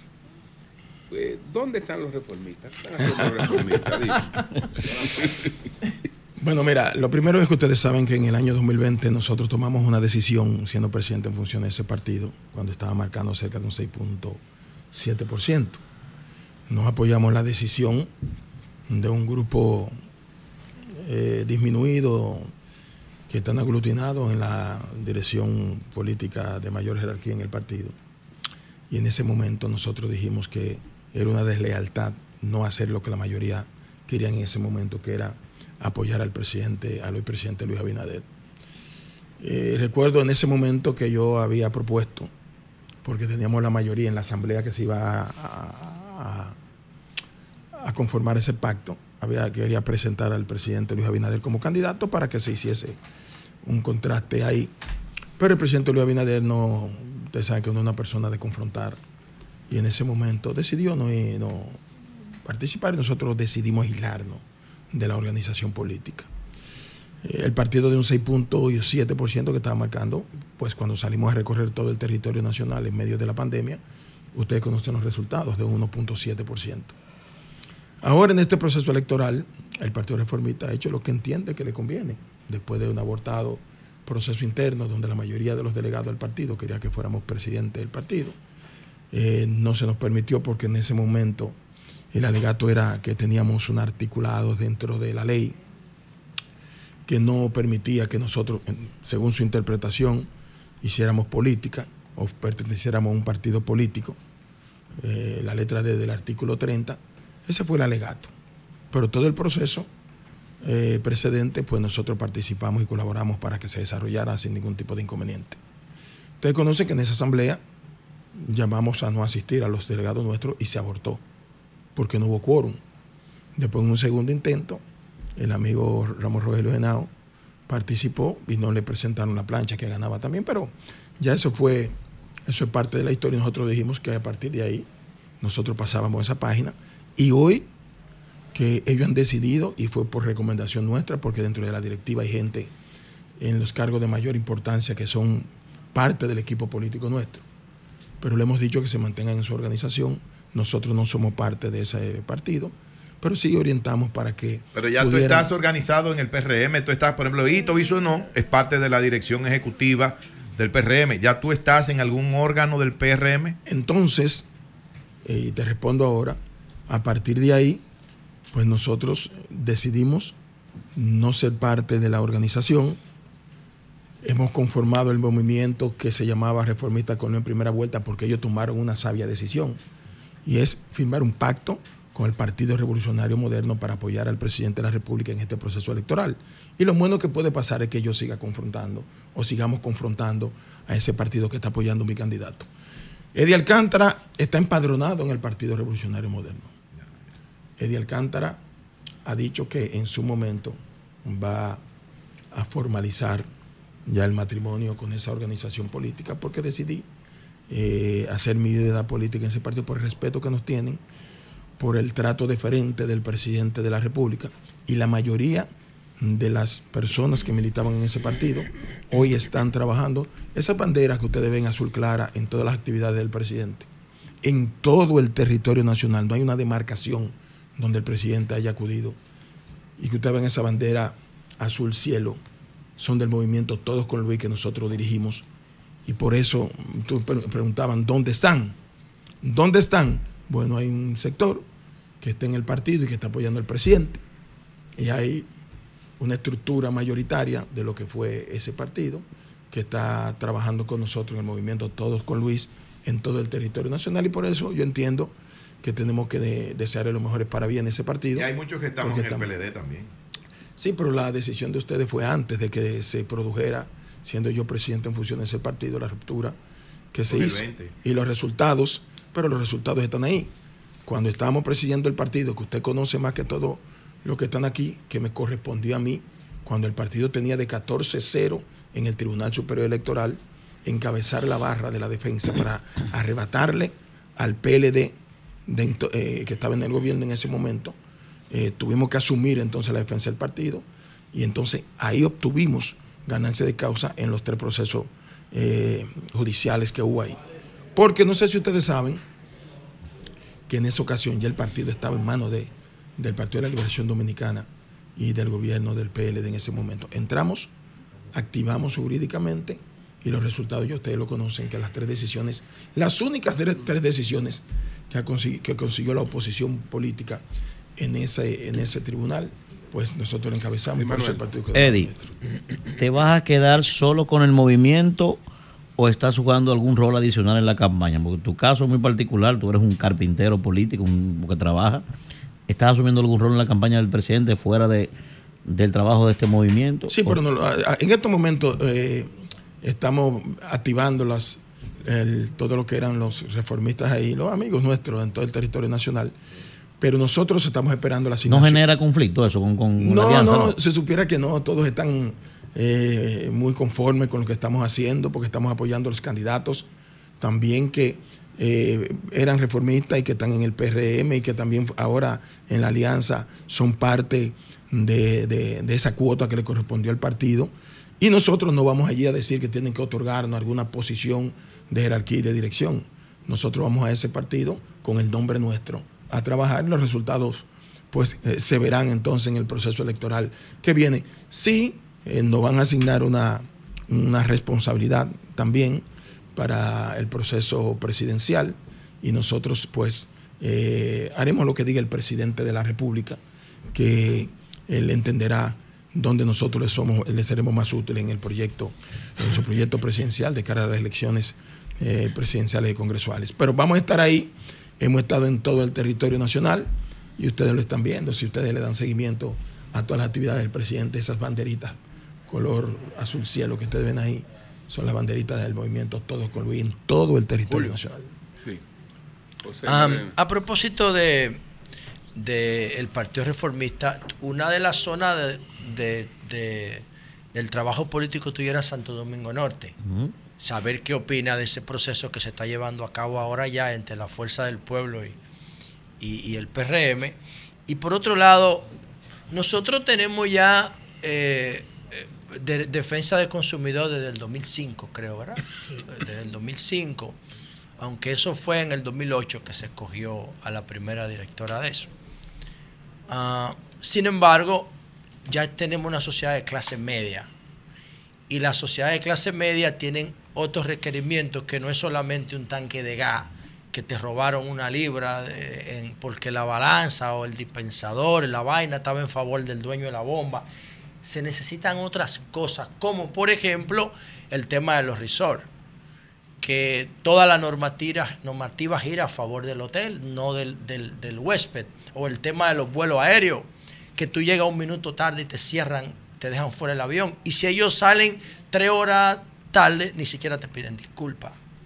Y así hay una serie de cosas en la relación consumidor y vendedor que están todas a favor del vendedor. Como que yo siento que se necesita otra ola de defensa del consumidor, el consumidor de internet.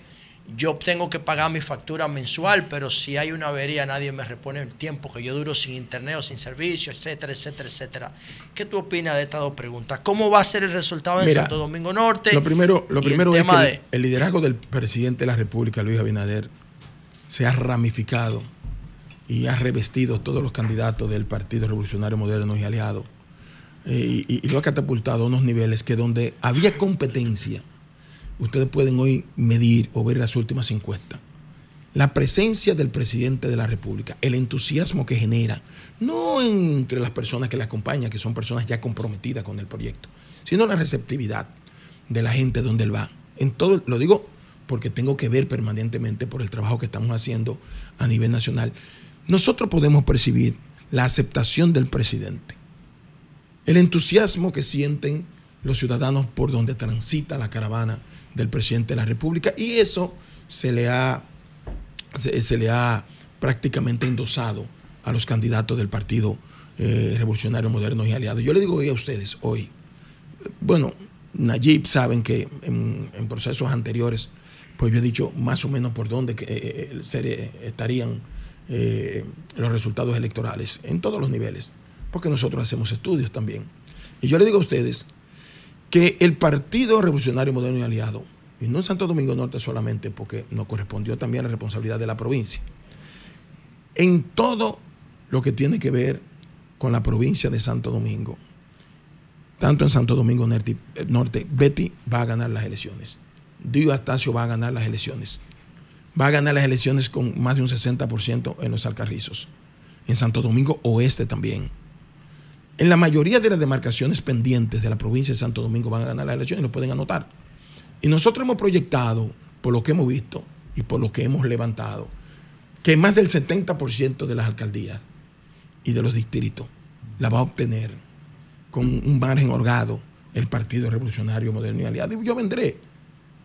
Y estoy convencido que para el proceso electoral presidencial y congresual, y anoten lo que se lo estoy diciendo hoy, el presidente de la República va a rondar entre un 58 y un 60%. Y yo le dije que el año, el, el- proceso electoral pasado, igual que el 16, cuando yo le dije al, al hoy presidente de la República, no, no, no, es que el porcentaje en, en la competencia que tenía con el presidente Danilo Medina va a estar entre tanto y tanto, exactamente. Y en el 2020, cuando le dije al partido por dónde iban a quedar eh, lo- los, los números, y dije por qué esa aventura con ese eh, expresidente de la República, proclamarlo iba a ser un error. Y le dije hasta en la casilla que iba a quedar. Y le dije cuánto iba a obtener. Y le dije también que no se iba a poner ese candidato una gorra de ese color. Y le dije cómo iban a quedar los resultados. Y en la emisora en la que yo trabajaba, lo anoté en una parte, todavía está ahí para la historia. Y exactamente quedaron los tres principales candidatos como nosotros habíamos proyectado. Y en este momento, yo le digo a ustedes que el presidente de la República, que esté en su momento, la simpatía del presidente de la República y la- la- esa simpatía que recibe de todos los dominicanos, el que sale con él puede sentirla. El que no lo ve no se da cuenta. Con y- relación ¿Y hasta dónde es bueno otra- para un gobierno ganarlo todo? No, pero no, no es que Porque lo- entonces tú no vas a dejar que los otros respiren. No, no, pero yo te estoy diciendo por dónde van a oscilar según nuestra perspectiva y después ustedes me invitarán y analizaremos. Pero Sobre los otros aspectos que te sobre los otros aspectos, yo debo decirle a ustedes que no sé si ustedes han acudido a Proconsumidor a nuestra llegada. Nosotros hemos transformado la institución. Era un una institución letargada. Cuando yo llegué, la letalidad por alcohol adulterado era 168 por años. Una semana después de estar ahí, que llegué el 22 de marzo del 2021, el presidente declaró de interés nacional el tener que atender este tema. Y conformó una sí, mesa eso fue en la pandemia, la vaina y de la conformó pandemia. una, una, una, una, estructura entre diferentes agencias que le correspondía a Proconsumidor la mesa de operaciones y aduana la mesa de trazabilidad. Y a nosotros nos correspondió retirar del mercado el último eslabón de la cadena de comercialización, los productos donde se compraba y afectaba a los ciudadanos. Y después las demás agencias hicieron el trabajo que se le asignó, encabezado por el ministro Bisono, que ha hecho un excelente trabajo. Yo le pregunto a ustedes, a partir de ahí, ¿cuántos han fallecido por ingesta del cuero adulterado? Nada. Cero. Cuando llegamos también había una proliferación de agresiones con el denominado ácido del diablo. Presidente nos pidió cinco meses después de estar ahí tomar una decisión. Emitimos la resolución 1060, cuestionada por muchas personas que entendían que en, ningún sitio donde se utilizaba ese tipo de producto para agredir se había emitido. Y nosotros dijimos, no, es que de aquí es que se va a tomar la referencia. Como lo ha hecho México, como lo ha hecho El Salvador, como lo ha hecho Guatemala. Tomamos la decisión valiente. ¿Cuánto han agredido principalmente nuestras mujeres con esto?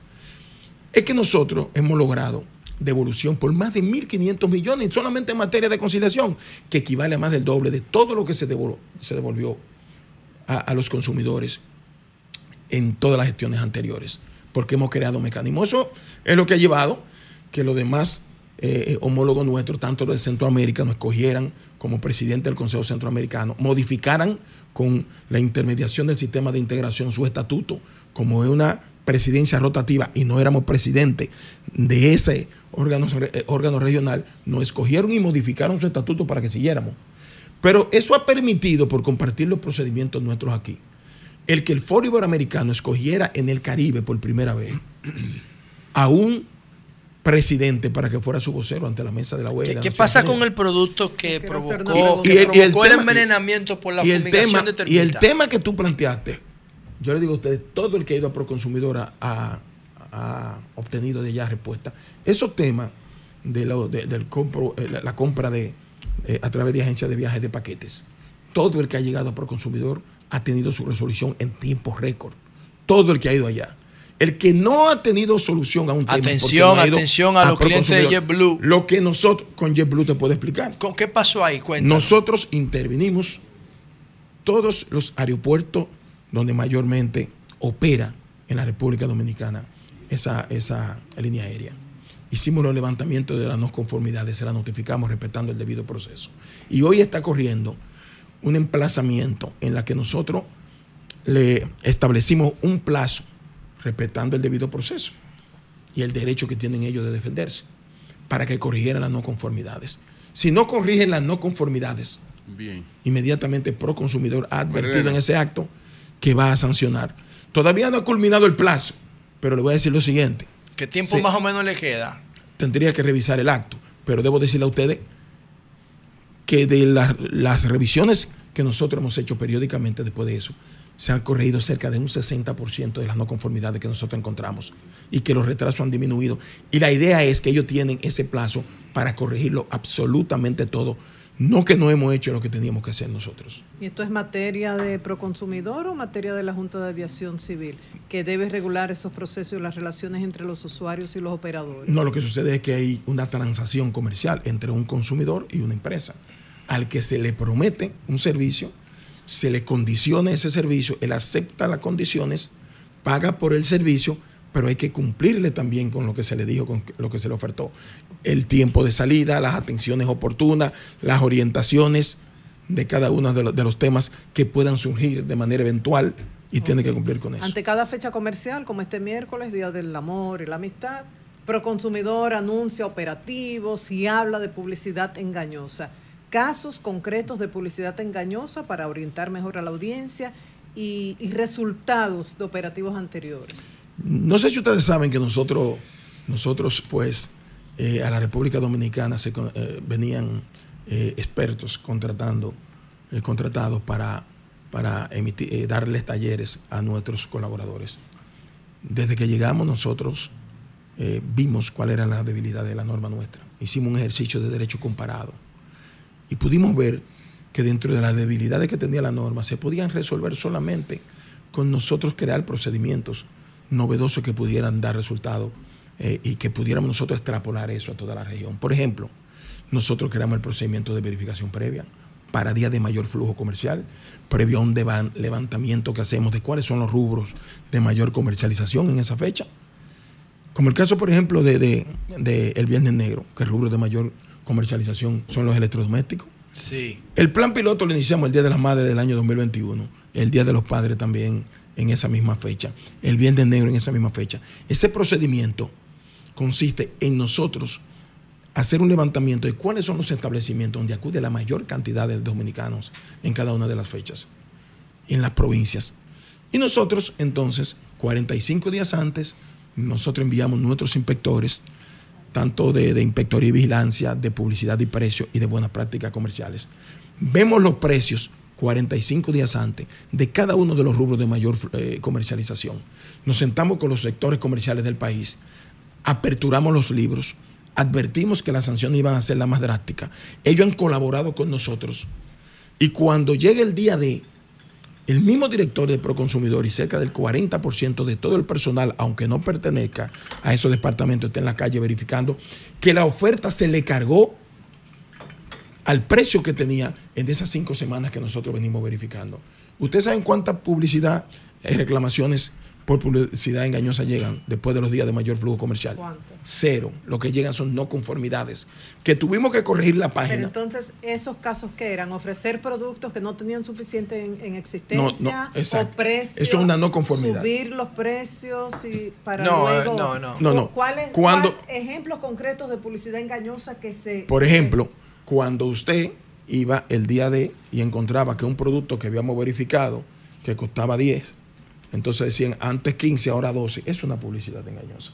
Pero el, el tema de lo que tiene que ser con no cumplimiento con la garantía, con la fecha de entrega, con la inexistencia, no de- son no conformidades que nosotros estamos, estamos eh, visualizándolas en la pantalla, en el programa que nosotros creamos y hemos deslindado eso. Ahora, la publicidad engañosa en materia presencial en la República Dominicana la hemos disminuido. Hemos tenido desde la República Dominicana, ya no traemos expertos, ya nuestros colaboradores imparten talleres permanentemente, como lo han hecho con Guatemala, con Honduras, con México, con El Salvador, y han aplicado la misma, la- el mismo procedimiento en obtener Julio, antes de cerrar el tema, Sí. Y están en la hay muchísima gente escuchando el programa y yo sé que quisieran hacerte esta pregunta. Yo voy a cualquier establecimiento, ya sea de ropa o ya sea de comida procesada o de electrodoméstico. Yo compro un artículo y no estoy conforme con la calidad del artículo y el precio que pagué por ello, por cualquier motivo. El canon de la garantía en República Dominicana es duro o es flexible. Yo tengo derecho a que me devuelvan mi dinero en un tiempo determinado si yo no estoy conforme con el producto. Sobre eso, Vamos a ver. sobre eso hay una mesa que estamos di- discutiendo la razón del por qué en el sistema de cada una de esas tiendas o negocios, pues entonces cuando ya el dinero se cobre, más con No lo tarjeta- devuelven. y más con tarjeta de crédito, porque hay un cargo que tan pronto usted factura, ya ese cargo no le corresponde a la tienda, sino le corresponde a la entidad financiera que emitió el plástico.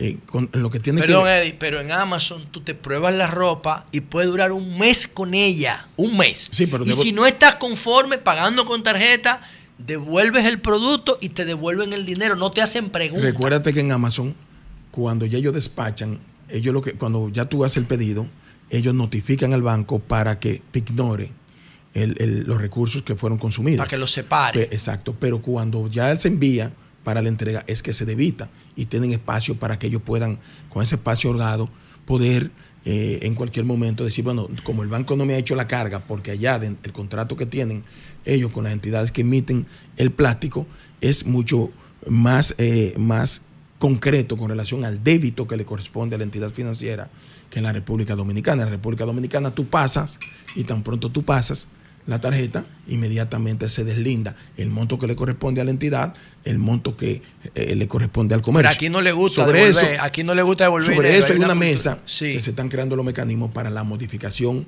de lo que se ha establecido como sistema. y la ¿Cuál es el canon de el acuerdo. garantía ahora mismo en RD? Pero, si yo ejemplo- compro algo y lo quiero ejemplo, devolver. Vamos a hablar de algo que también era un dolor de cabeza. Cuando tú comprabas y pagabas con una tarjeta de crédito y te cobraban un sobrecosto. Eso está prohibido ya desde Proconsumidor. Y tú me dirás, bueno, pero ¿y cómo tú lo evitas? Usted denunciando. Nosotros cuando hicimos la evaluación ahora, nosotros hemos logrado disminuir en cerca de un 60% ya el sobrecosto. No que no ocurran, porque nosotros no tenemos un inspector para andar de cada domi- detrás de cada dominicano que vaya a hacer una transacción comercial. Pero también el- el- nosotros le hemos podido, cuando eso ocurra, denuncie. Y, y en 72 horas usted puede ir al establecimiento Eddie. que está sancionado inmediatamente. finalmente, Manuel. Y el, otro, y el otro tema es Sí. el tema del cobro del 10% en comida para llevar.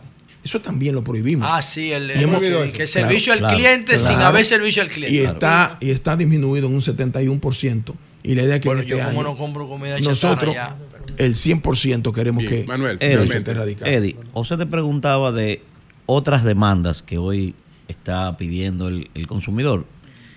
En el año 2013, recuerdo perfectamente que Nancy Rodríguez empezó a atacar judicialmente al tema de la, sobre todo las telefónicas con los contratos de adhesión.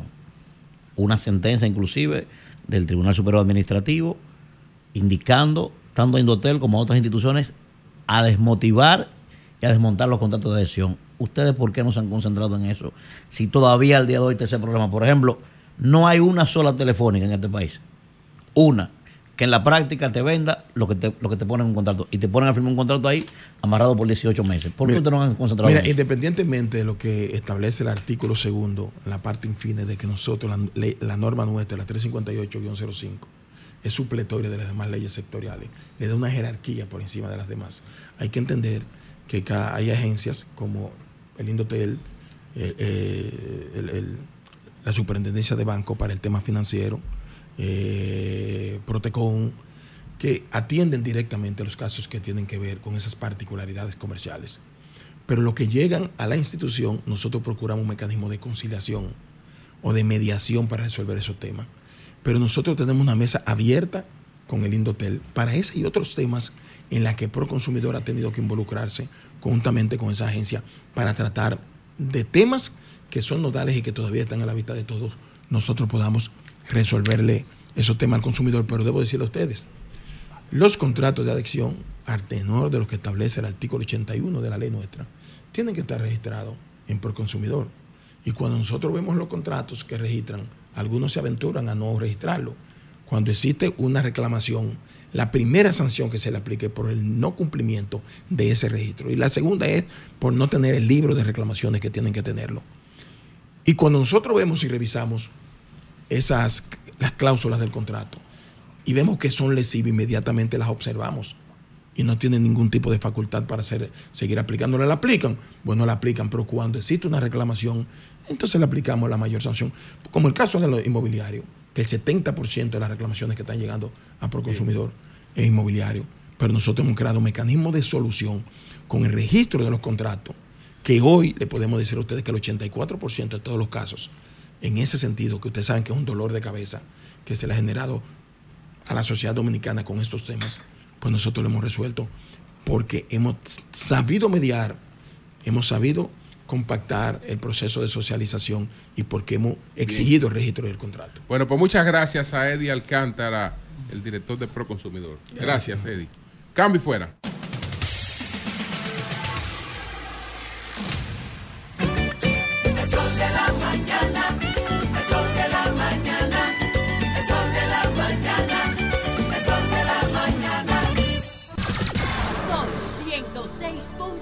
106.5. 9.30 minutos. Buenos días, Virgilio. Adelante. Hablando es que uno se entiende. Gracias a todos los que nos escuchan a través de este Sol de la Mañana de Sol 106.5. RCC Media en la Catedral de la Opinión en la República Dominicana y el presidente Luis Abinader, presidente, va a Nueva York a participar en el Consejo de Seguridad de las Naciones Unidas. La participación será este martes a las 11.30 am. Anunció eh, su, eh, su vocero, ¿A- el a vocero de la presidencia, Homero Figueroa. Bueno, va a participar dentro del Consejo de Seguridad de las Naciones Unidas. El tema obligado Haití. es Haití. Ese es el tema obligado y la, eh, la verdad es que es muy importante esta participación del presidente, que no se pierde ningún escenario internacional eh, para establecer la posición de la República Dominicana y lo que debe ser la comunidad internacional con respecto al tema Haití. Así que vamos a ver qué presenta el presidente mañana en el Consejo de Seguridad de las Naciones Unidas en Nueva York. Miren, eh, yo estuve leyendo algo y si ustedes pueden ver este interesantísimo artículo eh, que publica eh, Diario Libre, lo publica Joaquín Caraballo, sobre eh, las brechas que ha cerrado República Dominicana de acuerdo al economista, al economista Ricardo eh, Hausman. Ricardo Hausman es de la, de la cuna del pensamiento de la Venezuela de Carlos Andrés Pérez. Ustedes saben que al igual que Moisés Naim y otros tantos economistas y em, mentes brillantes estuvieron en ese gabinete de Carlos Andrés Pérez que explica a Moisés Naim en su libro El fin del poder, poco entendido las grandes reformas que intentaba hacer el presidente Carlos Andrés Pérez. Eran una visión que tenía 30 años adelantada al, al futuro de Venezuela, poco comprendido y eso eh, detonó muchísimas protestas y muchísimas cosas. Ahora, esa cuna del pensamiento de esos jóvenes que eran gente talentosa, que estaba con el presidente Carlos Andrés Pérez, pues en el mundo, en la parte de lo que tiene que ver como charlistas, escritores de libros, profesores como este, como eh, el profesor Hausman, Ricardo Hausman, que es profesor de la eh, universidad prestigiosísima del mundo, que es Harvard, y algunas cosas que Ricardo Hausman eh, hablaba en esta disertación en la cual eh, Diario Libre hace la publicación. Eh, hablaba de eh, eh, la Universidad de Harvard, planteaba que un país es más rico porque otro, más rico que otro por los siguientes factores.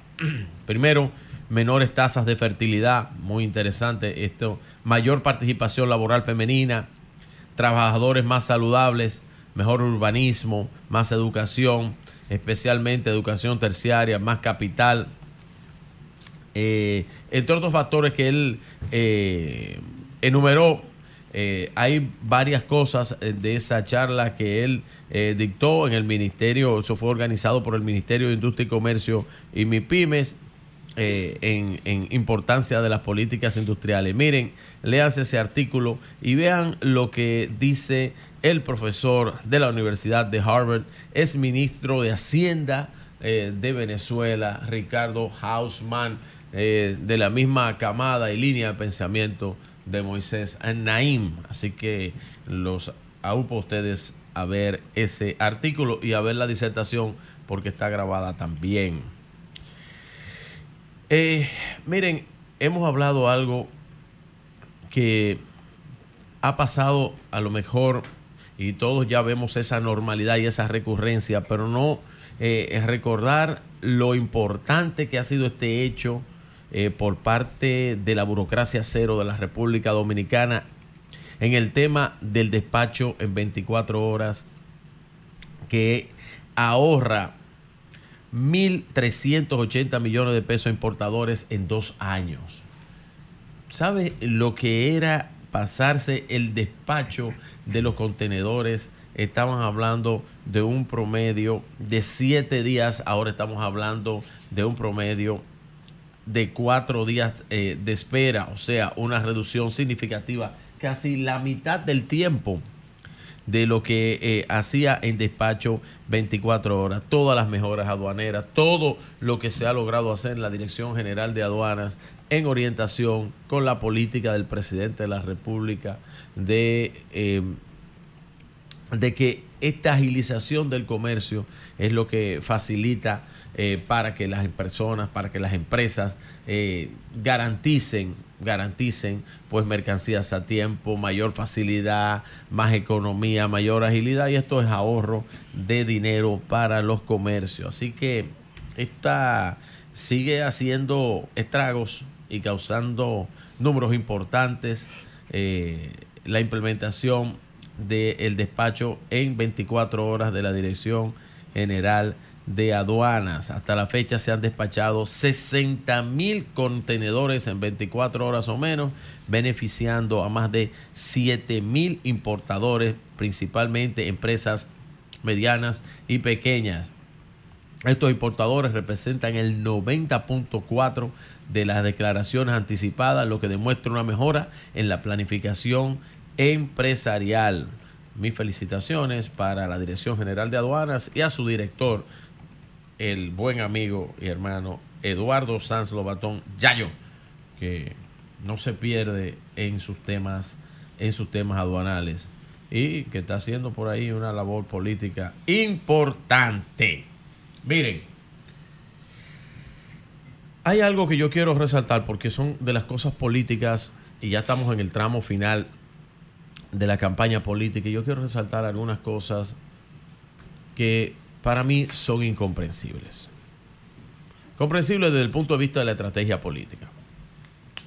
No sé si hoy, no sé si mañana, no sé si pasado, van a anunciar lo que yo ya la semana pasada lo dijo un servidor, lo anunció Jario Ortiz aquí, y es la reunión de, de los expresidentes Danilo, Leonel, y que van a salir a caravanear, Danilo, Leonel, Miguel, y el candidato Abel Martínez. No sé si va a ser, eh, eh, yo creo que la fecha es el miércoles, creo que es muy tarde porque debieran hacerlo hoy, si es el miércoles ya el jueves, la campaña debe cerrar el jueves a las 12 de la noche, pero esa reunión y ese, ese acontecimiento ya lo van a hacer. Lo que yo me pregunto, y esto le estoy hablando desde el punto de análisis político, claro está, ¿qué importancia tiene eso? ¿Por qué ante lo que dicen las encuestas, ante lo que está marcado en el electorado, la decisión del electorado que ya está eh, plasmada en, en, los, en las encuestas, en los análisis, en la proyección de mercado, como he dicho yo, unas 110 alcaldías, de los cuales los 10 principales municipios del país, que suman el 50%, van a quedar en las manos del Partido eh, Revolucionario Moderno. ¿Para qué hacer esto? ¿Por qué no guardar ese tiro? ¿Por qué no guardar ese tiro para después de las elecciones municipales? ¿Por qué no guardar ese abrazo para después de las elecciones municipales? Porque si usted, aparte de la desesperación en las encuestas, que yo digo que si lo hacen ahora, como lo he hecho, de hecho lo van a hacer y lo van a anunciar, si lo hacen ahora, pues lo van a hacer por la desesperación y por los números que tienen. Porque ese, si yo fuera asesor de ellos, guarden eso, guarden pan pa' mayo. Pero esa actividad solo la has dicho tú. Bueno, está bien, pero le esperemos. ¿O Solo no? la has dicho bueno, tú. pero está bien. De parte de esos partidos no hemos visto bien, nada con pero que lo hagan, pero está bien, pero eso ellos, ellos lo van a hacer. Entonces, eso dices tú. Entonces, de hacer eso, ¿y qué tiro?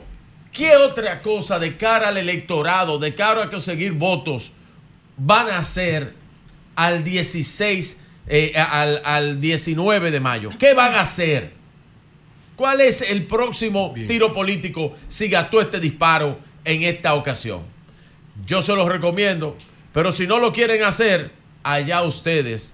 Para mí, el resultado electoral ya está hecho. Cambio y fuera.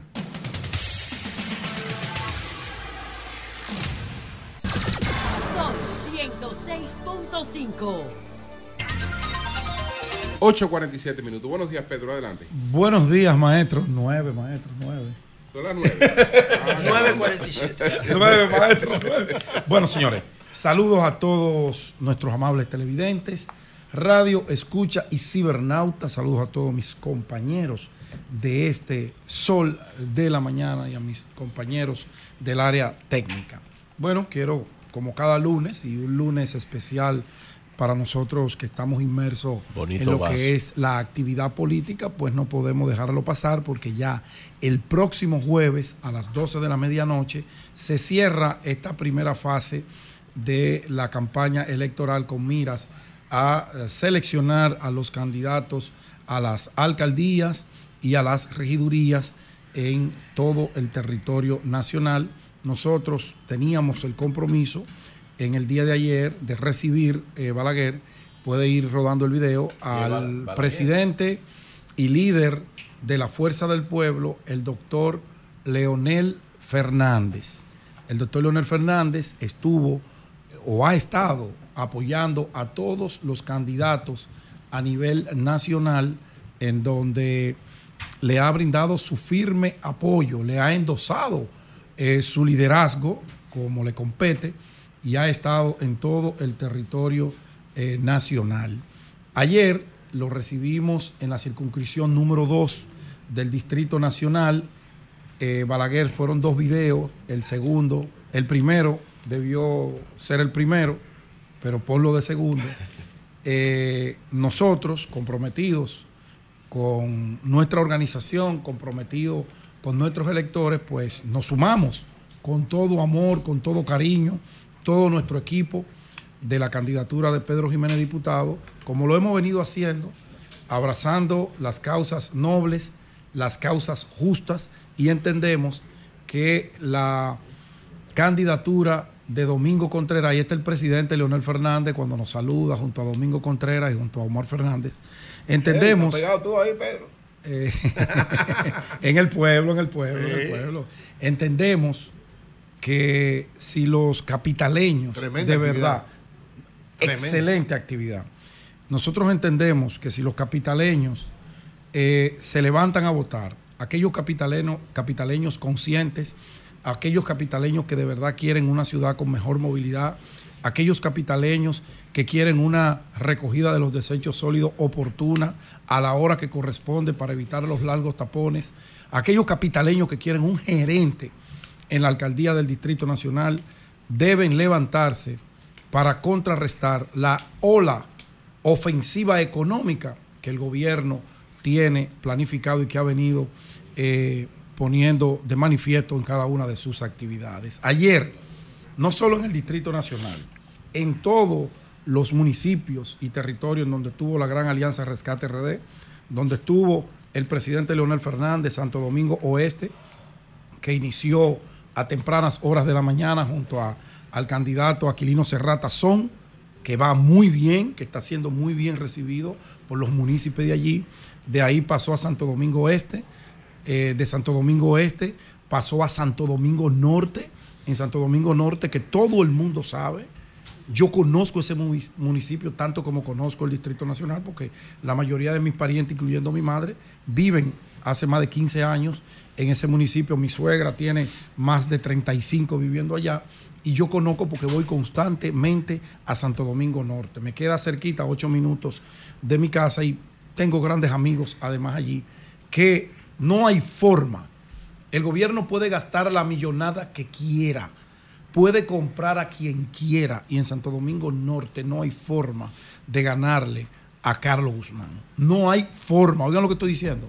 Cualquier cosa extraña que ocurra, ustedes saben ya quiénes son los responsables, pero no va a ocurrir porque ahí la municipalidad está empoderada. Y cuando caemos al Distrito Nacional, repíteme el video, Balaguer, por favor. Cuando usted ve una manifestación que el PRM estaba en las calles ayer también, estaba en la circunscripción número 3 y estaba con el presidente Luis Abinader. Ayer se midieron las fuerzas políticas. Ayer se definió aquí dónde está el liderazgo de la capital y del país. Mire esa marcha del doctor Leonel Fernández, una marcha caravana.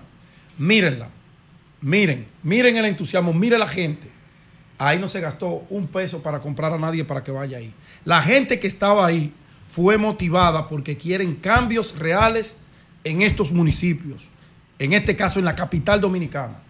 Urge un cambio en la administración local de lo cosmético, de las vallas y la sonrisa a las, al verdadero enfrentamiento de los problemas de esta capital. Mírenlo ahí, esa es la encuesta. No es como dicen 90 a 10, eh, 80 veces. Mire la encuesta. Mire un líder ahí encaramado en, ese, en esa jipeta. Tres líderes. Mírenlo. Todo el liderazgo de la capital a una para ganar las elecciones el próximo 18 de mayo. Empoderado. El que quiera creer lo contrario. El que se quiera dejar en 18 de febrero, febrero. El próximo domingo 18 de febrero. El que se quiera dejar confundir por la parafernaria, la manipulación que está haciendo este gobierno, que se deje manipular. Pero usted que piensa, a usted que le duele cada peso que paga de impuestos, tiene el compromiso de levantarse y hacer lo que hicieron esos fuercistas ayer en todo el territorio nacional y cambiemos esto, señores. Cambiemos esto para que volvamos a comer tres veces al día. En otro orden, no quiero, aunque, aunque no quiera, no referirme a ese bochornoso, abusivo, intolerable uso abusivo de los recursos del Estado para imponer a base de papeleta, de megalomanía, a los candidatos del PRM. Yo no puedo permitir que la imagen de un artista como lo es Juan Luis Guerra, como lo que representa Juan Luis Guerra para los dominicanos, sea mancillado por la voluntad perversa, porque eso fue perverso lo que se hizo en el Estadio Olímpico el pasado sábado. No era solo Díaz Tacio que iba a salir ahí. No, lo que pasa fue que el repudio fue tan grande, el abucheo de esa gente que pagó sus entradas para ver a Juan Luis Guerra, que usted no tiene todos los días la oportunidad de verlo, para que vengan a impedírselo con esa asquerosidad. Pues eso fue una asquerosidad. Ah, ahora todo el mundo se lava las manos como Pilato. Ustedes recuerdan la concentración de los dos millones de firmas de la Fuerza del Pueblo en la Plaza de la Bandera. La Fuerza del Pueblo solicitó con anticipación al IDAC, a ese IDAC que está y que dirige el amigo Héctor Porchela, la utilización de drones para filmar una actividad de la Fuerza del Pueblo. ¿Y qué pasó? Se lo negaron bajo el Te argumento ayudo, te ayudo ahí. de seguridad No, nacional. no, te ayudo ahí. Está prohibido la autorización de drones en los recintos militares. Eso no es un lo- recinto no, no, militar. pero no está el Esa es la Plaza de la Bandera. No, no, no, no. Que estén ahí no quiere decir que sea un recinto no, no, no, militar. No, ahí está el Ministerio de la Fuerza Armada. Estamos hablando del, del centro del centro militar más importante del país. Eso está prohibido ahí, volar drones. Eso fue Ah, la- ah, pero ahí- allí sí estaba prohi- a- a- no, no, yo estoy de acuerdo contigo. Eso, no- eso fue una falta de A respeto. la fuerza del lo que pueblo. te digo es el, el del ministerio. Y, lo- y los recintos militares, eso está prohibido. No, pero que eso era un recinto militar, esa es la No, Plaza no, de la no, Bandera. no, no, no, Entonces tiene que ser en no, las no, inmediaciones. no, no, no, puede, no, eso es no, no. espacio aéreo. Inclusive, lo quien, preserva la guardias seguridad, inclusive quien preserva la No, seguridad si de la tú- Plaza de la Bandera no. es el propio ministerio. Si tú solicitas para una actividad No, no, Pedro está sabe- prohibido, Pedro. tuya, Pedro sabe de los guardias más que tú, Pero él lo perdón, sabe, pa' joder. pero se le negó. Y entonces tú me decías a mí que el gobierno no sabía a quién le iba a autorizar el espacio aéreo del sábado. Donde cualquier Juan de los Palotes iba a ir a solicitar utilizar el espacio aéreo que no era el empresario que estaba montando ese concierto. Y se lo dieron. Y se lo dieron porque yo soy un estúpido. Porque lo que estamos aquí son un grupo de estúpidos. Pedro, no, se le dio porque era el gobierno. Y el gobierno entiende que puede hacer lo que le dé la gana. No eran ellos. Mira, detrás del dedillo venía Carolina. Detrás de Carolina venía el de Luis. Lo que pasa es que lo devolvieron. El público. Ese mismo día. Ese mismo día. Eso era un plan perfecto. ¿Tienes garantía? Ay, mi amor, pero Pedro no habla disparate. ¿De dónde tú Ay, ay, sacas? ay, Recuerden que yo trabajé en esa institución. Recuérdenlo. Yo conozco el cojo echado el ciego durmiendo. Eso fue planificado. Pero hay un adagio. ¿Pero cuál es el problema con eso? Perdón. Para yo saber. Mataron Perdón. gente, eso, tiró Que una violentaron bomba. no solo el espacio ¿El aéreo, violentaron el deseo de la gente que fue a Juan Luis ¿El Guerra. qué? Eso fue irrespetuoso. Tan ¿Cuál es el sencillo. deseo? ¿Cuál? Ah, no, está bien, para ustedes nada es nada. vaina. Y todo es ¿Cuál es el todo. asunto? ¿Pero cuál es el No, asunto? Es el que yo- PRM se siente, es que óiganlo yo no ahí, entiendo, es en que yo no capacidad de aquerosear a todo el mundo No, y no pasa yo no- nada. es que yo no Porque entiendo- son ellos. yo no Míralo entiendo, ahí, lo está diciendo Virgilio. daño moral a Míralo ahí. alguien, Sí, sí, míralo ahí. sí, toda la gente Bueno, le molestó. Pregúntale a ¿Cuál Juan fue Luis Guerra. la- Eso no cuál tuvo. fue Yo sigo, no te importa que a la sigo. gente le moleste. Yo Yo sigo. ¿Cuál es el Usted- problema? No, a usted no le importa nada de ¿cuál- nada. Es que yo Él no está lo por encima del bien y que Es que yo no lo entiendo. Yo no lo Entonces, entiendo. Yo no lo entiendo. Ahora, como dicen en mi barrio, todo se le pega al loco. si ocurre algo bueno, se le pega al consciente. Yo Pero no si algo eso. malo, se lo pegan al loco. Ahora buscaron al loco, Al, al tonto útil. a, a Karim Abunaba, que es un loco, que él mismo se ha denominado loco. Que usted lo patrocinaba. Con todo ¿no? respeto y sin No, no, quien lo patrocinó full fueron ellos. Ese señor, ahora el PRM dice, nosotros no sabíamos nada del concierto, nosotros no solicitamos permiso. No, fue Karim Abunaba, Ay, que tiene tanto poder en República. Dominicana para volarle un dron en Uno el no corazón uno, de la miles. capital, en el concierto del artista más premiado y valorado de los dominicanos. gran cosa. Ay, Pero fue el PRM. Ay, mamá. y hoy Paliza dice... Ay, eso me ofendió. Eso No, me porque- ofendió. Porque, Se no, burla porque de la. Sensibilidad de- Para se el burla de- de se burla M. de la gente. ¿Qué sensibilidad de M? Eso te Oye, hizo daño, te hizo daño a terminar. La verdad que el que se está cayendo Se se, agarra la hasta un cable de Nos 220. fuimos. Pedro, adelante. porque eso es una tontería. Ah, Ay. Eso es una Bueno, tontería bueno. del exceso. Termino, por favor, que te- del termino, exceso. termino bien. utilizando una frase que usted acaba de hacer. Digo Astacio, el PRM entendieron que eran unos tontos los que pagaron su boleta para ver a Juan Luis Guerra, Disparate. no para que le impongan la cara de Digo Astacio a la mala. Cambio y fuera.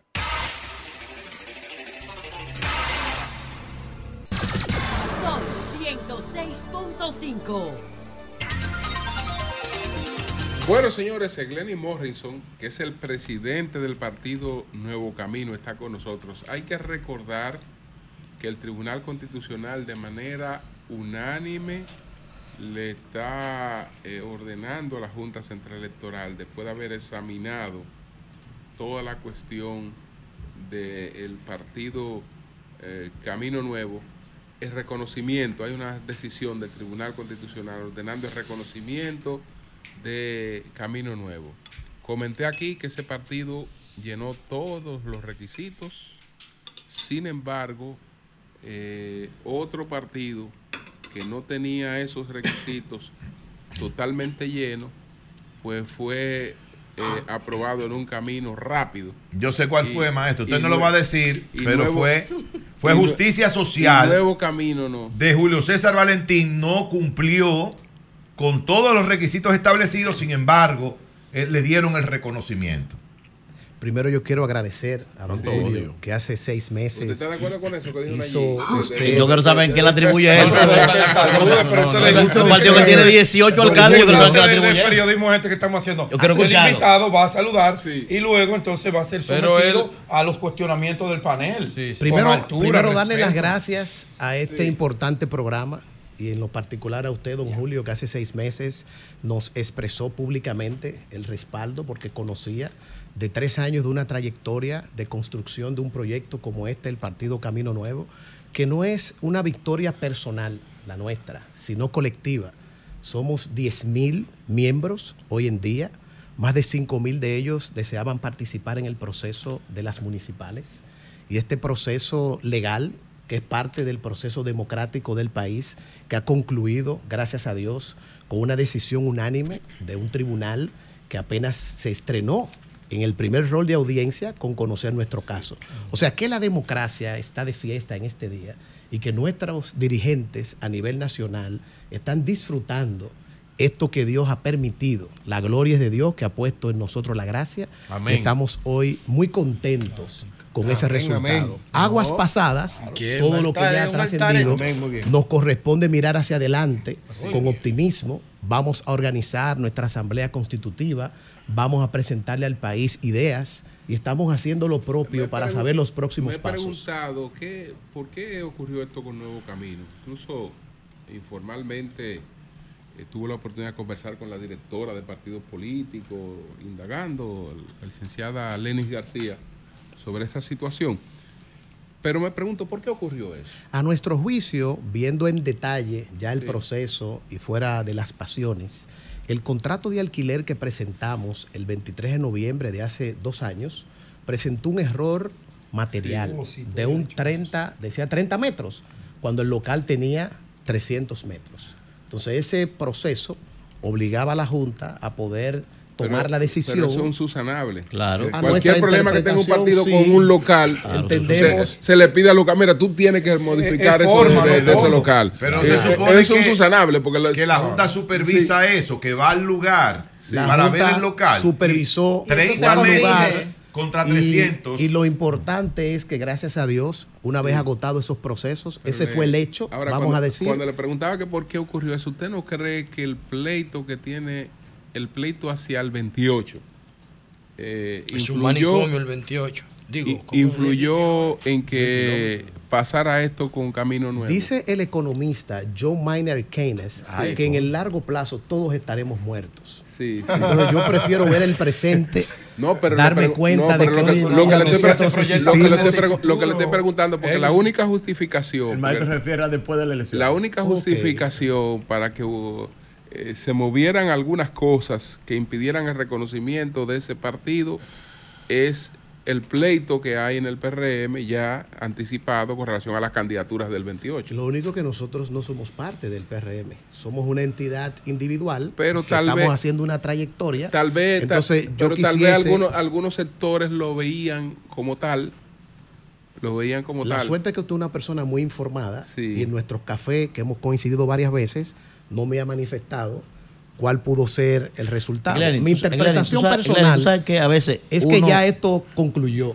Y yo prefiero ver con optimismo el futuro, Glenny. enfocarme en el presente y expresarle a la sociedad que estamos dispuestos a aportar a la democracia en la y, hay, República y Dominicana. hay- y hay una sentencia que lo que hay que acatarse a la Sí, sentencia del irrevocable. tribunal, Y el- nosotros- el del tribunal más, nosotros ya, más confiamos alto ya, yo no tuvo que ver con eso. en la institucionalidad del país. No, al pero 28, pero no tuvo que ver con Eh, eso. Pero pero hubo alguna incidencia. Pero ya yo no tuvo que ver No, con no, eso. no, no, Glenny. no. ¿Y para qué? No, No, Manuel, es- Manuel, Manuel, que es un joven brillante. Yo soy media lengua, yo soy media lengua de los oídos, Eleni. Sí. El maestro quiere decir que ustedes están preparados para presentar a alguien del PRM en la plataforma. Eso, Yo, no, sabía. Eso es lo que quiere decir el Lo maestro. importante es que los procesos no podemos nosotros al final eh, abortarlos.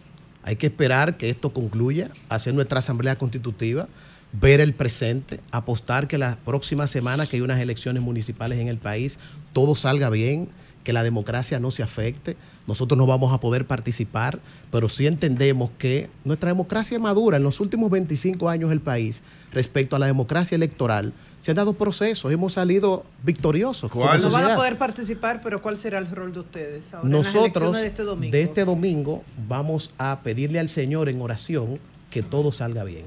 ¿Y a los Nuestro votantes qué le van a pedir? Es ¿A los nuestro votantes? rol en términos de la Biblia, y aquí tenemos a una persona que está en su, en su rol pastor. pastorial. Es pastor. ¿Y cómo la vaina? Ustedes se no, no, juntan, no, no, perdón, Morris, no soy ¿y cómo la vaina? Ustedes se Pero- juntan y se ponen a rezar Me para qué? imagino que usted, eh, hermano, ha leído por lo menos que es de un intelectual muy sólido.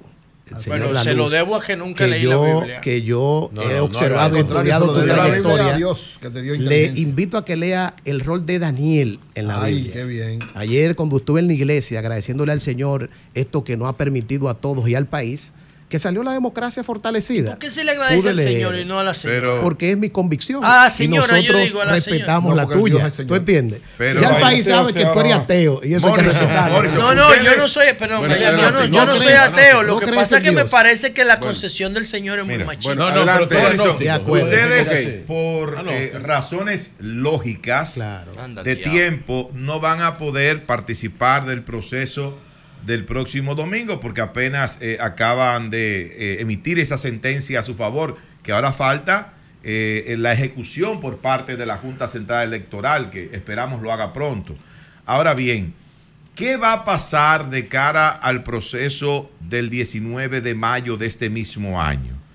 ¿Ustedes van a presentar candidatura? Porque hay tiempo para presentar una candidatura.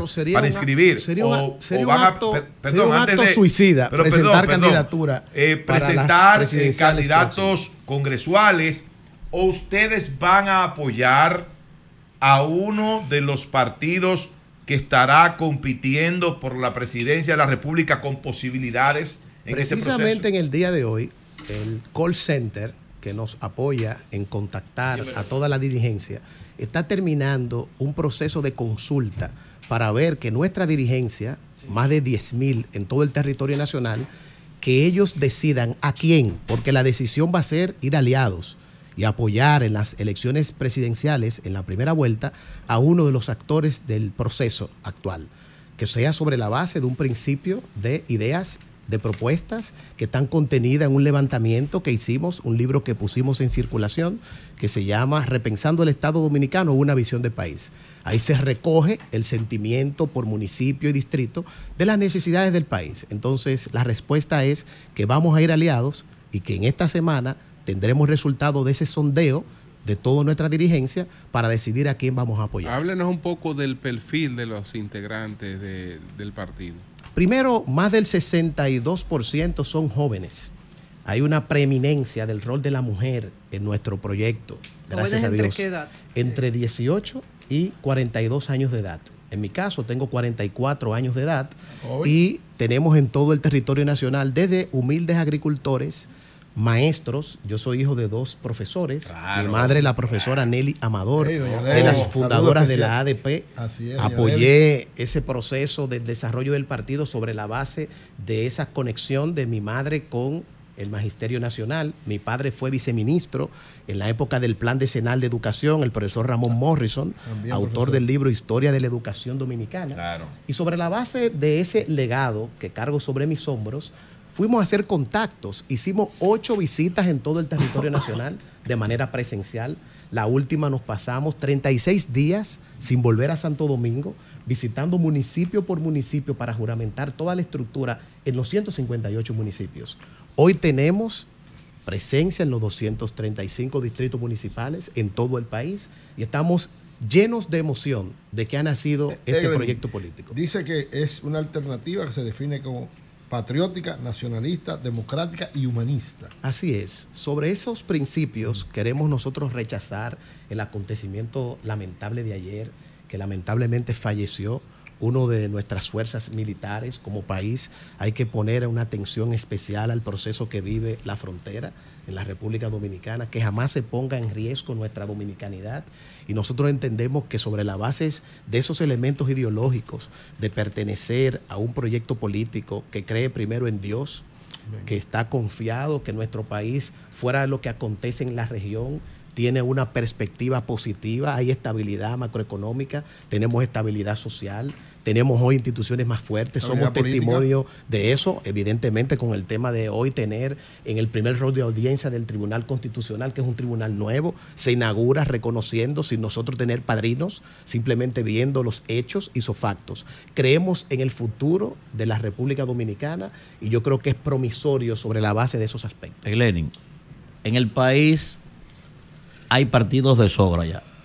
Y muchos de ellos tú los puedes tirar en el zafacón más cercano y no, y no se pierde nada. Lo que tú llamas polipime. Son polipymes, la mayoría. Mira, son polipymes.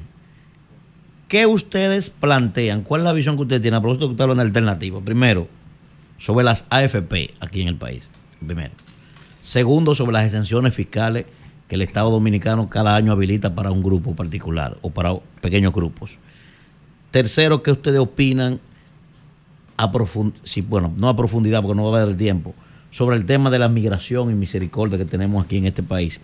¿Y qué ustedes opinan sobre el abordaje que nosotros le hemos dado Breve. a la problemática de la diáspora en el exterior? Primero sobre la migración, cumplimiento de la ley.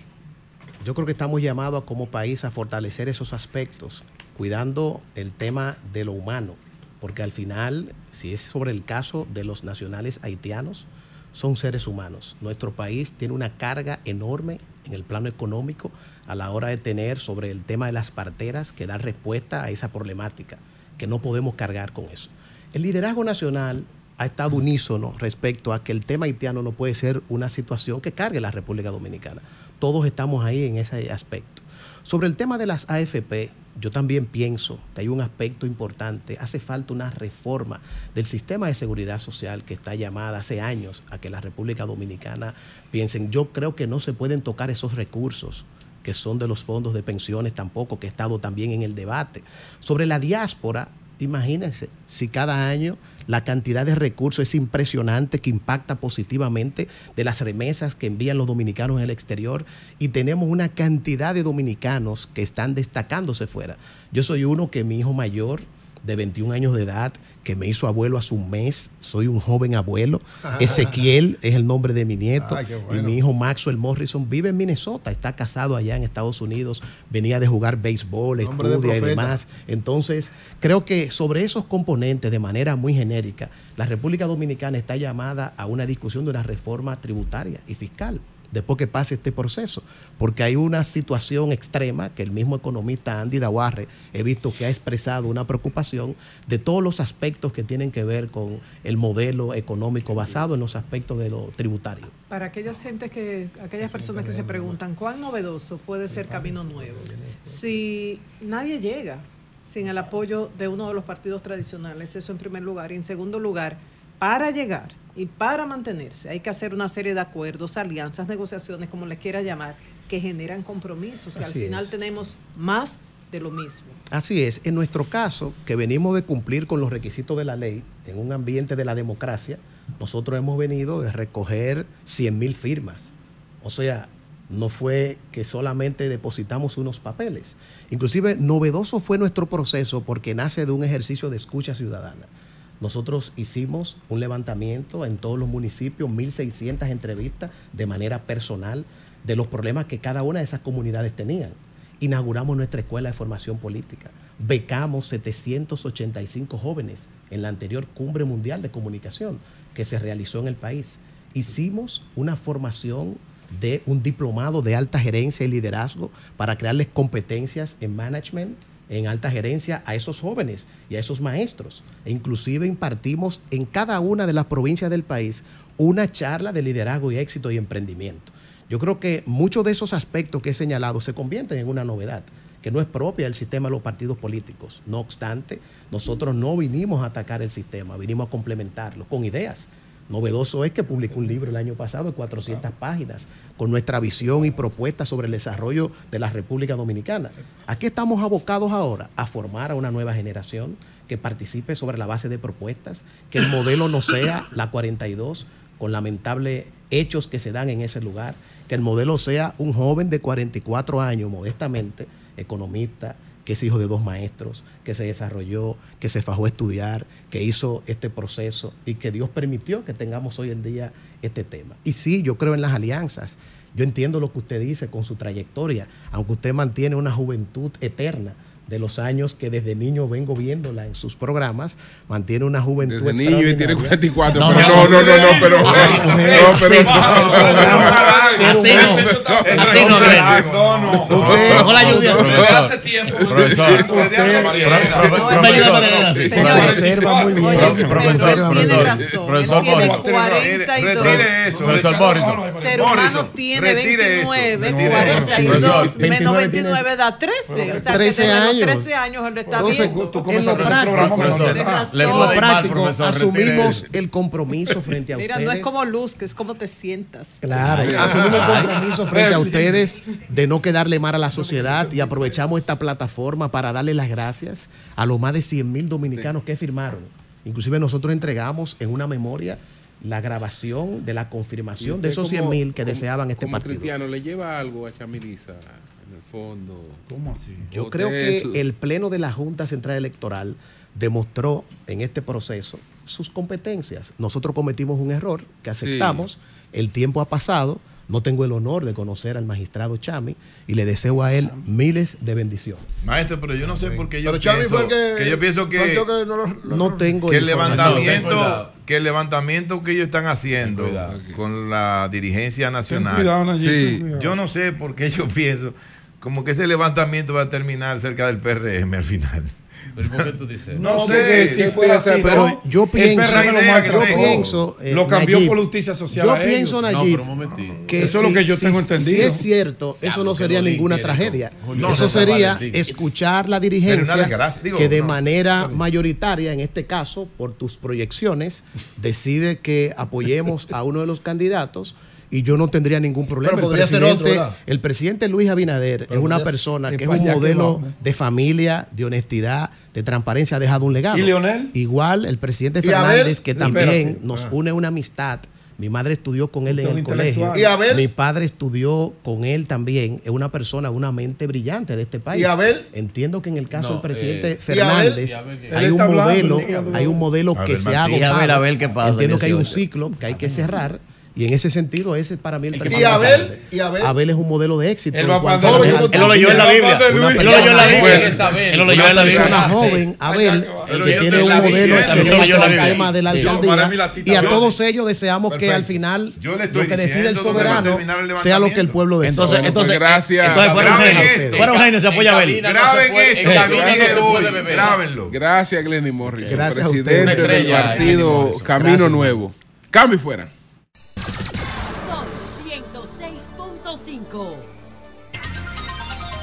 En breve vamos a conversar con Jacobo Fernández, el ingeniero Jacobo Fernández, que fue cónsul dominicano ¿no? en Miami. Encabeza tres movimientos de respaldo. ¿Y por qué tres. Julio, y no? Él le explicará. Pues si lo engañan con uno, cógelo. Cuidado, cuidado. ¿Cómo no lo engañen con uno? No, pero, pero lo importante no es eso, que sean pocos o muchos, sino que tengan miembros. Vamos a ver. Vamos. eh, vamos a ver. Él se lo está formando, todo- tiene que tener su Ahorita gente. hablamos tiene miembros. No, Eury. Cabral, No adelante. tiene miembros. Gracias al Dios Todopoderoso, Jesús, mi Señor, Salvador y Guía. Empiezo como siempre con la palabra de Dios, Filipenses 2.3. No hagan nada por contienda o por vanagloria. Al contrario, háganlo con humildad, considerando cada uno a los demás como superiores a sí mismos. Amén. Siempre hay que respetar a los demás, tener cuidado de los demás, valorar a los demás. Nos enseña Jesús eso. Miren, yo quiero hablar del concierto de Juan Luis Guerra el pasado sábado. Estuve presente y creo, desde mi punto de vista, yo he ido, bueno, yo trabajé con, con Karen Record mucho tiempo y trabajé en las relaciones públicas de Juan Luis, la imagen de Juan Luis por muchos años. Y participé en muchas actividades de Juan Luis, muchos conciertos. Y creo que el concierto del sábado es el mejor concierto de todos los que ha presentado Juan Luis en su historia de los 40 años que cumple 440 precisamente este año.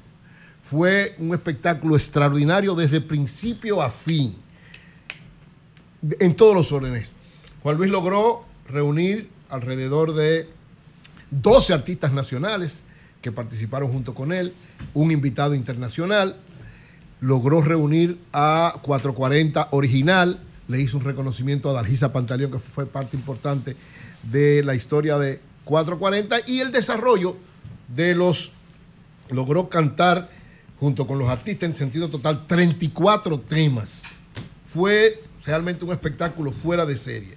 Desde el punto de vista de lo que fue la tecnología, las pantallas, la edición de las imágenes que la acompañaron, dio un sentido de modernidad fuera de serie. Concierto de dos horas y media, casi tres horas, reunió más de 50 mil personas. Reitero, 12 artistas nacionales invitados, un internacional y el recorrido de ¿Cuál todos era los el temas. internacional, Eury? Fonseca. Fonseca, que es un cantautor colombiano. Fonseca. Claro, Fonseca. Buenísimo. Buenísimo, Eres extraordinario. eh, Que ha, sido- Oye, esa que vaina. ha sido premiado Fonseca, por, Fonseca. por tanto por los duro, premios Grammy, los, los premios Grammy grandes, los premios Grammy latinos. Además tiene un reconocimiento extraordinario y grabó una canción junto con Juan Luis que la interpretaron ellos juntos. Miren, el- el- el- lo primero fue valorar a Melimel. La, Melimel fue la artista que ini- sirvió de telonera, como le dicen ese, el que pre- se presenta antes de el artista. Y llamó la atención. La mamá del rap. La mamá del rap por algo importante. Lo primero es, interpretó varias canciones y al final, hace 20 junto, junto con, con, con Mozart Lazara, que ella lo invitó. Mozart La Mozart La Para. Eh, la- Mozart La Para, lo invitó y juntos terminaron cantando la canción antes de entrar Juan Luis. Y fue un espectáculo que impactó. O sea, llamó la atención, un juego importante de bailarines, imágenes importantes sirviendo de apoyo. La y sirvió, suena todavía. Sí, cantaron una canción ahí que ellos grabaron juntos y muy interesante. Terminan, terminan ellos y entonces Juan Luis entra, como siempre, este concierto fue entre, entre Mar y Palmeras, es el concierto que él no es el mismo porque hubo una variación significativa, pero Grabó fue el- Punta Cana, el que él, maravilloso. no, el que él primero grabó durante la pandemia, Conciertazo. que lo tiró a través de HBO, fue el primer concierto en ese momento En fue playa. solamente la actuación en la playa. Luego lo llevó y lo presentó durante cuatro días consecutivos en, en el- en el Hard Rock Café en Punta Cana Jarrock Hotel. en Hard Rock Hotel en Punta Cana y entonces ahora tuvo una variación absolutamente significativa. Es la esencia del concierto, pero adaptado a este tiempo, adaptado a una realidad diferente y sobre todo con nuevos contenidos. Qué bueno. Para mí, el elemento más impactante, la actuación de Juan Luis es extraordinaria, brillante, fuera de serie, pero para mí lo más importante fue el reconocimiento que le hizo al grupo 440 original y a Dalgisa Pantaleón, porque Dalgisa Pantaleón no es del grupo original. El grupo original fueron Juan Luis, Maridalia, Roger y Mariela Mercado. ¿Y Mariela estaba? Mariela. Mariela, sí. Entraron en un momento, él dice, 440 cumple este año, 40 años de que cuatro jóvenes que quisieron transformar e import- eh, eh, tratar de ayudar al merengue y la música dominicana, empezaron a cantar. Y esos cuatro jóvenes, hoy yo quiero presentarles. Entonces llamó a, Ma- Ma- Ma- Maridalia, a Mariela y Roger, que está junto con él haciendo ¿Qué- coro. ¿Y cuál canción cantaron? Cantaron Mientras más lo pienso tú. Una que es una canción emblemática. Wow. Una joya. Además, es el título de su segundo disco. Después de Mudanza y Acarreo, fue Mientras más lo pienso tú, que fue el disco que empezó a consolidarlo a ellos como, como grupo y de ahí en adelante entonces ya no solamente nacional, sino internacionalmente.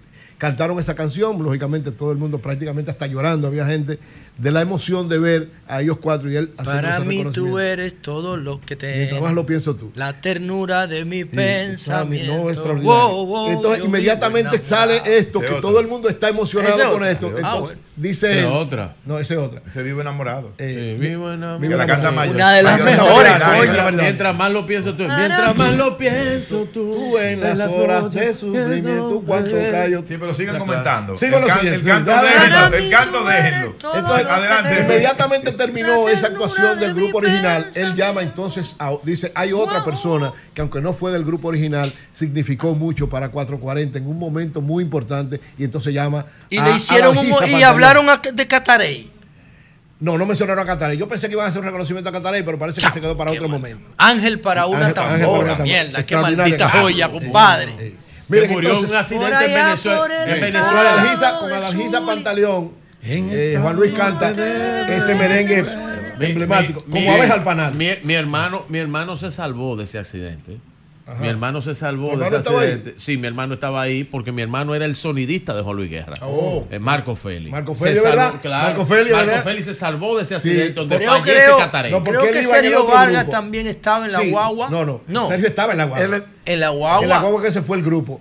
Eh, eh, En la guagua donde, porque se fue una, una parte se fue en avión y una parte se fue por Mi tierra. hermano estaba ahí, ¿tú te acuerdas Exacto, de el eso? grupo de Que- Sergio que y una parte de llave 440, exacto, en llave. tuyo. Marco Félix. Eh, de izquierda y de música, de las dos cosas, porque él era izquierdita también del, del bloque socialista. Él, Junto él, conmigo. él es izquierdita, Sí, el que ah. no es izquierdita. Miren, entonces, oigan una cosa. Después de esto, bueno, con Adalgisa hace esta actuación y entonces hubo un momento donde llamó también a cuatro importantes jóvenes que hicieron junto con él la canción Amor de Conuco, una canción No, extraordinaria. es el eh, Amor de Conuco Eh. es en mi top 5 el 1. Uno, bueno, pues una de las canciones más hermosas. Claro, Amor de Conuco. Sí. Dime Ya- si me va a querer, Eh, soy hombre de poco hablar, consuelo. Ese es, la me- ese es el mejor merengue de la Pavel historia de Núñez, República. a Techi Fatule, a Alex Ferreira y a Melimel. Estos cuatro, junto con él, interpretaron esta canción. Alex. Ferreira, aunque es un dominicano no muy conocido en República Dominicana, es un artista que ha logrado desarrollarse extraordinariamente en México y España, que es donde ha vivido. Y ahí, junto con Juan Luis, Juan Luis ha tenido un, un apoyo especial. Y finalmente Juan Luis, como eh, elemento importante de, de artistas invitados, llamó a Vicente García. Wow. Vicente García, que es otro Vicentico, extraordinario wow, dominicano que está triunfando en todos los lados. Y juntos cantaron una canción, Loma de Cayena, Claro. que Juan Luis presentó incluso una foto teniendo eh, eh, Vicentico como, como 10 años Sí, claro. y él firmándole un autógrafo. Claro. Y dice Juan Luis que desde ese momento lo- eh, ha estado cerca de Vicente y lo ha orientado y ayudado. Y lógicamente hoy Vicente García es uno de los grandes dominicanos. Ese álbum de Vicente es Miren, genial. Al final. está Loma de Cayena. Sí, Loma de Cayena, exactamente. Genial. Juan Luis, Juan Luis concluye, después de cantar varias canciones, entre ellas canta tanto Las Avispas como eh, Para ti, que son dos canciones cristianas. En ese momento dice que lógicamente Jesús ha sido fundamental para su vida. Ah, En, pa- en Para ti empezó todo el mundo Para a bailar. no y en Las Avispas se presentó el video de, eh, ustedes saben que él va a sacar ahora un, una, el Capitán Avispa, una eh, producción cinematográfica animada, no, pero animada. Creo que va a ser la primera película animada, propiamente dicho, dominicana, El Capitán Avispa, que es inspirada en la canción Las Avispas. Entonces, en el momento en que estaba cantando Las Avispas, aparecían todas las imágenes. En bellísimas. ese álbum de Juan Luis hay un gospel que se llama Mi padre me ama, algo así. Mi padre me ama Para extraordinario. mí eso es una maldita Tú sabes joya, cuánto, viejo. oye, ese esa canción. Eso de la avispa es un mucha Pero oye, pero mi padre me ama. Déjame una decirte lo de mi de padre me ama. ¿Tú sabes lo que hizo Juan Luis? Bien. Es, el coro tiene 40 voces. Es una joya, Entre yo ellas te lo 40 dije. voces son los principales 40 cantantes dominicanos. Una cosa extraordinaria. Yo lo tengo en para ti playlist de ganó el- Semana Santa, mi gana- padre me Para ama. ti, después del venir del retiro que tuvo y asumir al Señor, es la primera, el primer tema completamente cristiano que él hace y gana el premio Grammy con para ti. Entonces, claro, lógicamente, la- un extraordinario solamente tuvo este concierto, solamente tuvo un momento que no fue lo más agradable y fue este desaguisado, este error de Divo Astacio y el PRM de presentar estos drones.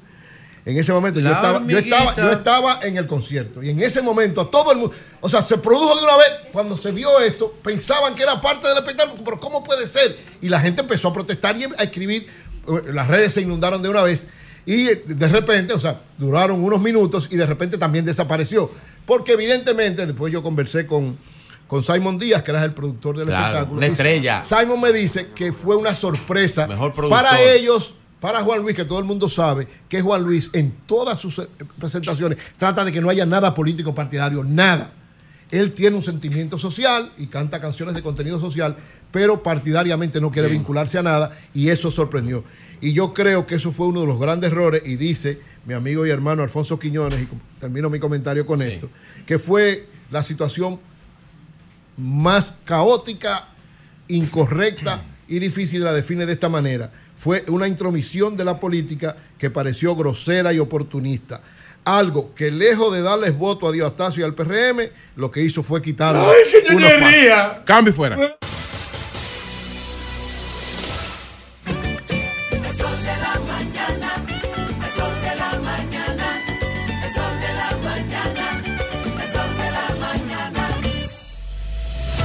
Este miércoles 14 de febrero, programa especial para la entrega del Centro Universitario Regional Huaspaní en la provincia Peravia por el Ministerio de Vivienda y Edificaciones MIBED. Sol de la Mañana, presente en los mejores eventos por Sol 106.5, sus plataformas digitales y Telefuturo, Canal 23, una señal RCC Media.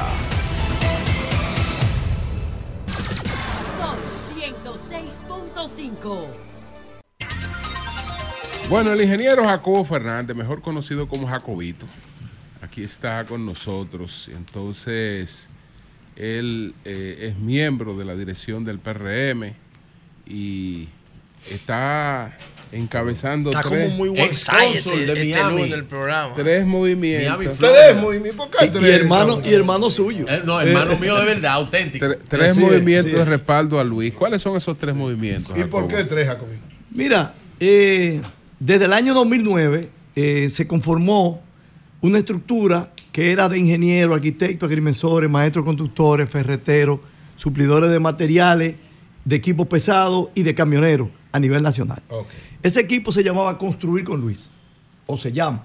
Ahora ese, ese equipo pasó a ser una asociación sin fines de lucro, eh, donde asesora no solamente a los ingenieros, los arquitectos, el grupo entero que teníamos, sino también eh, asesoramos a las MIPIMES y también a profesionales que necesitan eh, participación. Pero hacen las dos cosas. Promueven la candidatura de Luis Abinader y es una asociación sin fines de lucro. No, no, eso está a- así eh, denominado ahora.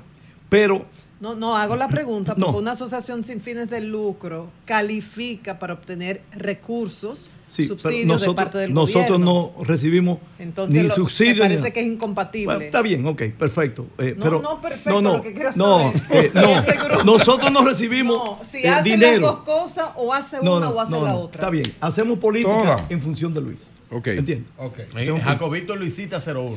Ok. Sí. ok. Mira, entonces, ese equipo, ese equipo, sí, pe- perfecto. Eh, mientras más transparencia, eso es lo que dice eh, las tres condiciones de, de Luis Abinader. Honestidad, transparencia, sin impunidad, y eso es lo que hace que seguiré en el gobierno hasta el 2028. Eh, es mi idea. Puede tener cualquiera una diferenciación, y entonces yo se la respeto. Seguimos. Entonces, ha- hay otro equipo que es ALA, que es Apoyo a Luis Abinader Sigue, que es un equipo de empresarios, comerciantes, amigos, eh, que colabora con nosotros para hacer los trabajos políticos. Y hay otro equipo que es Damas Influyentes y Emprendedoras, que son damas de clase media, media, clase media alta y clase alta, que generalmente no se involucraban en la política. Pero la mujer tiene una condición que a veces no tiene el hombre.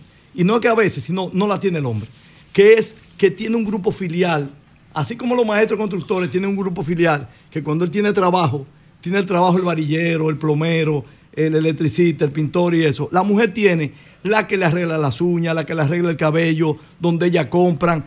Es un equipo tan grande, pero a veces las esposas de nosotros tienen un, un rol pasivo. Simplemente van y participan y votan.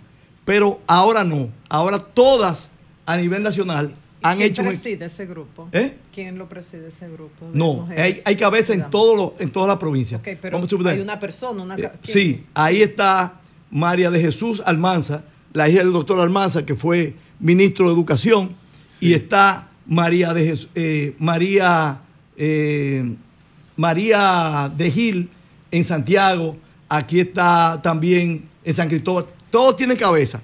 Hay 23 provincias ya estructuradas a nivel nacional. Eh, esos tres equipos hacen su trabajo y hacen su labor. Pero en este día de hoy, nosotros lo que queremos es presentar una aquí una síntesis de los síntesis de los logros del cambio. ¿Qué ha hecho este gobierno para que el, el pueblo tenga el favor mayoritariamente por el presidente Luis Abinader y por los alcaldes, por los eh, diputados, por los senadores a nivel nacional? Porque eh, se ha hecho una labor eh, monumental dentro de una situación de crisis del país. ¿Crisis por qué? Porque impactándonos crisis internacionales como, primero, la pandemia, después, la crisis de los commodities y del aumento de los fretes a nivel mundial, por diferentes razones, por la guerra de Ucrania, por, por el desabastecimiento que hubo, pero además de eso, ¿qué pasó eh, también? Que por el cambio climático ha habido situaciones de inundaciones, de granizadas, eh, huracanes, eh, de todo lo que son. Y entonces el país, el país primero, el gobierno segundo y el presidente tercero han sido resilientes y hemos sacado al país de situaciones que han sido muy calamitosas. Aparte de que tuvimos la pandemia. En la pandemia yo quiero que ustedes sepan que solamente lo que se gastó en la pandemia fue algo impresionante. 213 mil millones de pesos se gastó en la pandemia. ¿En qué? En el programa Quédate en casa, el programa Para ti, para ti, y también el programa Fase 1 y Fase 2, donde se invirtieron todo y se impactó a 2.446.000 personas a nivel nacional. Pero Eso fue lo que le dejó Danilo y que Margarita manejaba muy bien en la pandemia antes, ¿verdad? Eso es lo Bueno, mismo. no, no quiero, no quiero. Pero no- digo, es el mismo, ¿verdad? No quiero eh, antagonizar contigo de que lo que dejó Margarita. No, el país. Ah, bueno, No, eso- no, o sea, no, lo que no. hizo Luis fue lo que hizo el PLD también y Margarita. No, no, Perfecto, estamos de no, acuerdo, estamos de no. acuerdo. Lo que nosotros invertimos del 16 de agosto al 31 de diciembre del 21 fueron 213 mil millones. Un cuarto del presupuesto nacional. Para que sepa la dimensión que tomó la pandemia. ¿Qué otro logro, Jacobo? Logros. Vamos a los logros en los sectores. En agua potable, porque hice una comparación entre lo que fue los tres últimos años del gobierno eh, pasado, 17, 18 y 19, y lo que fueron estos años, 21, 22 y 23 del gobierno del cambio. El 20, el 20 no lo tomo en cuenta, porque el 20 es pandemia. Ni se lo tomo en cuenta a ellos, ni a nosotros tampoco. Entonces, ¿qué nosotros hemos hecho? Es como todos los sectores, y hemos dicho, en agua potable, ¿qué invirtió el PLD el 17, el 18 y 19? 38 mil millones. ¿Cuánto hemos invertido nosotros? 72 mil millones. ¿Sabes lo que significa el agua potable? ¿Eh? Agua. El agua potable, el agua es vida y da salud. Entonces, eso es una ¿y inversión cuánto? muy importante. Pero también en vivienda, ellos invirtieron 7 mil millones de pesos. Nosotros hemos invertido 32 mil millones de pesos. ¿En qué? En vivienda. ¿En vivienda de qué? En vivienda. Pero esa vivienda la está haciendo el sector privado, la de Danilo la hace el No, gobierno. no, no, no, no, eso es No aparte. Eso es aparte. ¿Y Eso es inversión, pero dime no, dónde no, no, no, viviendas. inversión, pero Pero espérate, inversión. espérate. ¿Dónde están las Eso no es inversión del gobierno. Dígame dónde está la es vivienda. inversión. Esa es inversión del gobierno. Te voy a Pero decir- Aquí no venir inversión, pero es inversión. Son desarrolladores privados. Son no, no hay inversiones pero A del señor. fideicomiso. No, No, señor. Ok, pero ahora El No, gobierno no, ha no, puesto un hay peso ahí. hay inversión pero- el terreno ha puesto el gobierno. a El fideicomiso es un No, no, vehículo. Espérate, no, para que señores, escuchemos a. Jacobito. No, No, él no se ha confundido. Escuchemos a Jacobito.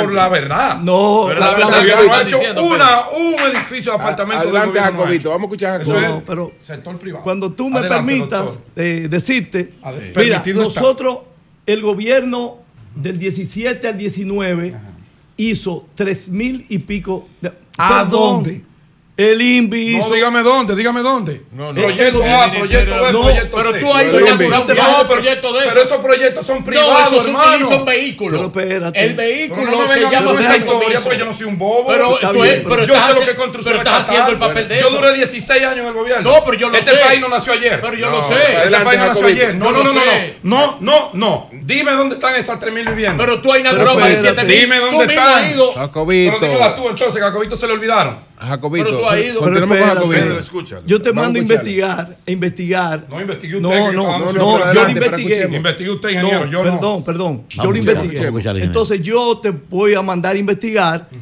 en las memorias que se hacen, que hacen los gobiernos, Correcto. el 17, el 18 y el 19, qué hizo el INVI. Y ahí están los sitios y los montos de las inversiones. Ahora, el 21, 22 y 23, ¿qué hizo el PRM y el gobierno del cambio. 7.507 unidades a nivel nacional. Espérate, espérate, pero, pero no, ve, al, ve al Congreso. Pero no, dígame pero dónde está. No, es que eso está si usted tiene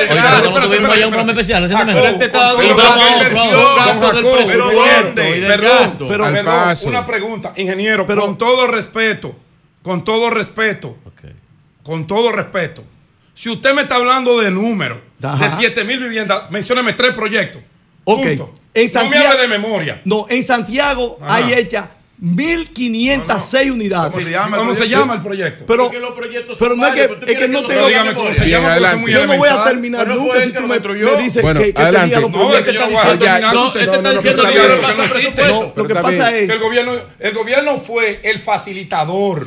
No, no, no. Pero que facilitador privado. Porque el 40% del gobierno es un vehículo. No puede decir eso. Pedro, ¿y cuál pobre está a un apartamento de un cuadrado? de un millón de pesos está pagando el pobre por ese apartamento. O sea, que se da el 40% y eso a través de Ahora, señores, déjenme lo que termine. Un millón de pesos está pagando el pobre. Adelante, adelante. Vamos a dejar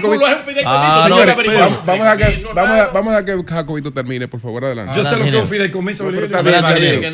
Adelante. El sector privado que ejecuta los fideicomisos. Adelante, por favor, adelante. Pero Pedro, Pedro, yo lo único. Disculpe a los muchachos. Yo lo único que te pido. Disculpe a los muchachos. Es que, mira, no, yo lo que te pido a ti y a todo el mundo, que simplemente si yo he dicho algo que no es verdad, entonces tú me dices aquí, eh, tú me investigas en, en las memorias. No, yo la tengo aquí en la cabeza. Yo no tengo que investigar nada. Ah, yo pero, la tengo pero ahí. tú tienes la memoria del. Mire, el ministro Lisandro Macarrulla. Mire, le voy a hacer, y Ay, discúlpame, Julio. Discúlpame. Yo no vengo aquí a escupir micrófono yo sí eh, tengo conciencia plena de lo que entonces, ¿qué tú estás tratando de decir? Perdón, ingeniero. No, pero ¿qué tú estás tratando Perdón, de decir? Perdón, ingeniero. Estoy hablando con Jacobi. No, no, porque si nos vamos a insultos personales, yo también sé dar. Yo también sé dar sin mito. Usted no es invitado. No, que no. Bueno, que eso, ¿qué es lo que pasa? Que eso, que eso no, no, no, no, es que no es así, no. El ministro Macarrulla anunció desde el ministerio de él que se iban a construir. Atención, porque aquí no vamos a dar insultos personales de todos los panelistas de aquí. y, el que, y, el que, intenta a mí bueno, eh, rebatir un argumento, caos, por favor, un argumento con un, no, no, pero espérese, maestro, porque él, me dijo una vaina a mí que yo no la voy a aceptar. Pero que tú dijiste no, que disparate ahorita, tú le dijiste disparatoso. No la voy a aceptar. ¿Tú le dijiste yo no le dije disparatoso a él. Busca la grabación. No, no se lo dije. Busca la grabación. No, no se lo dije. Adelante. A ver quién empezó. No. Adelante, adelante, sí. Macarrulla, cuando tuvo que dejar abruptamente, no por gusto, sino porque lo obligaron, por el tema de su hijo, el ministerio, sentado en esa silla le pregunté que cómo iba ese proyecto y no se habían hecho 800 viviendas.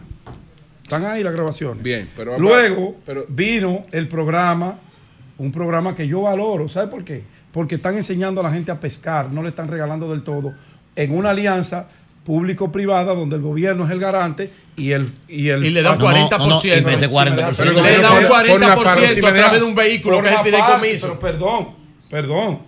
Entonces, el gobierno, a través de un grupo de desarrolladores, se hizo la alianza y están construyendo esas viviendas. Pero adelante. Pero adelante, Jacob.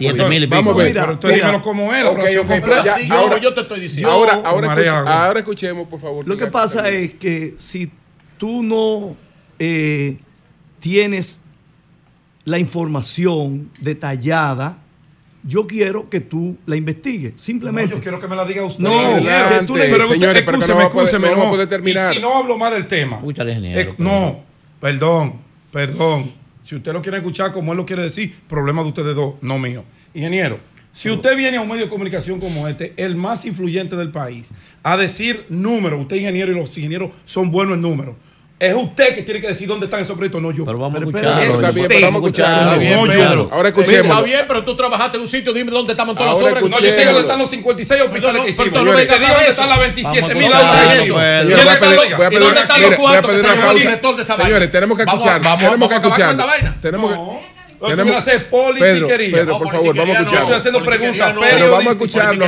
Vamos a escucharlo. Adelante, Jacobo. No lo interrumpo Mira, más. eh, Deme esos ok. números. en vivienda, eh, los números que yo di. Ahora, en salud, nosotros, eh, en el gobierno del cambio, invertimos, hemos invertido 431 mil millones de pesos en los tres años. Y en el 17 al 19, 212 mil millones de pesos se invirtió. O sea, hay una diferencia de casi el doble en salud. Ahora bien, eh, como tú ahorita, eh, porque a, a veces eh, uno tiene que, decir las cosas, ahí hay 24 hospitales, 24 hospitales, yo no te puedo detallar todos los proyectos que, que ahora, en un esquema, mira, los 24 hospitales, Feli María Goico en Santo Domingo, el municipio de Galván, el de Taiwán en Asua, el provincia de San José de Ocoa, el, en el universitario de San Vicente de Paúl en, en la provincia de Duarte, el Felipe J. Checa en la provincia de Duarte, Nuestra Señora de Regla y la maternidad, en la- el doctor Jaime Olivier Pino en San Pedro de Macorís, en la unidad de adultos y unidad de, diálisis, en el, municip- el municipal de doctores Payá, en Sabana Iglesia de Santiago, y así los 24 hospitales que hemos rebosado y equipado. Ahora bien, en el sector agropecuario, El, el- el- el San Vicente de Paúl no se ha terminado ese hospital. Ese hospital está en construcción. el San Vicente de Paúl. En San Francisco de Macorís. El, el hospital regional San No. Vicente de Paúl está en construcción. Mira, mira, mira, mira. Lo inició el gobierno de Danilo No. y no se ha terminado. El, aquí está, en la provincia de Duarte, el Regional Universitario San Vicente de Paúl. Pero eso no se ha terminado. Tiene una parte, No se ha terminado. No, eso no, se ha terminado, pero no- tiene una parte. No, está funcionando el viejo todavía. Ok, exacto. Pero, pero se hizo una remodelación y se hizo una, una, una mejoría. Pero él tiene Ahora, todos los gastos. y esa- esa- está ese bien. hospital, la recomendación es demolerlo. Tú lo revisas. Otra pero- cosa, otra cosa. Sí, sí. En el sector La turismo, El nuevo. El en el sector turismo, Sí. ¿Qué se ha hecho en el sector turismo? Hemos logrado 10 millones 300 mil turistas que llegaran al país. El- nosotros nos acercamos a ser el tercer país del mundo, después de Francia y después de España, en tener casi la misma cantidad de turistas que lleguen al país, que, que, que lleguen al país, que población de nuestro país.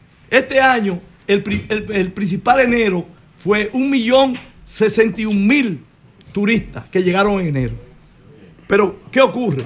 Mira, en los sectores, en la parte de, de- de- de vida digna, se le ha aumentado a muchos sectores los sueldos, sin buscar más, eh, eh, eh, pero con relación a eso. Ahora, los policías, los militares, los pensionados, señores, Estoy de acuerdo. nosotros hemos, hemos pensionado parte. 94 mil personas a nivel nacional. Cuando en el año 19 habían solamente 9 mil 400 personas. Pensiones solidarias, la mayoría. So- solidarias. Sí, de gente que Y- nunca, que, de Que gente nunca mucha que nunca dio un golpe en el Está Estado. bien, pero, han sido la solidarias de solidaria 100 mil fueron- pensionados. No, Y todos saben bajo qué criterio en, muchas en perdón, muchos casos. Perdón. En eh, muchos casos. Oye, Bien. 43 criterio mil- politiquero. 40 no, no. En muchos casos. Maestro, No es solidarias y especiales son cosas diferentes. Solidarias son, No. solidarias son de 6 mil pesos para la- viejitos. la- Las Ah, especiales, no, no, no, mira, hay de eso, no, claro pero yo tengo un dato, yo te tengo el dato. Mira, solidarias fueron 43.555. ¿Y las especiales? Las especiales fueron 22.313. Y, y la del IDSS, 14.881.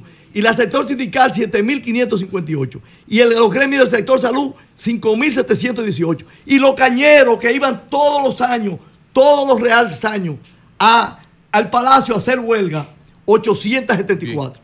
Ahora bien, otra cosa importante. Título de propiedad de personas con todo lo- lo- lo- el tema de, lo, de la visita sorpresa, solamente se dieron 38.817 títulos de propiedad. Falso. Perdón. Falso. Está bien. Más de 70 mil títulos entregó Danilo Medina. Falso eso. Está bien.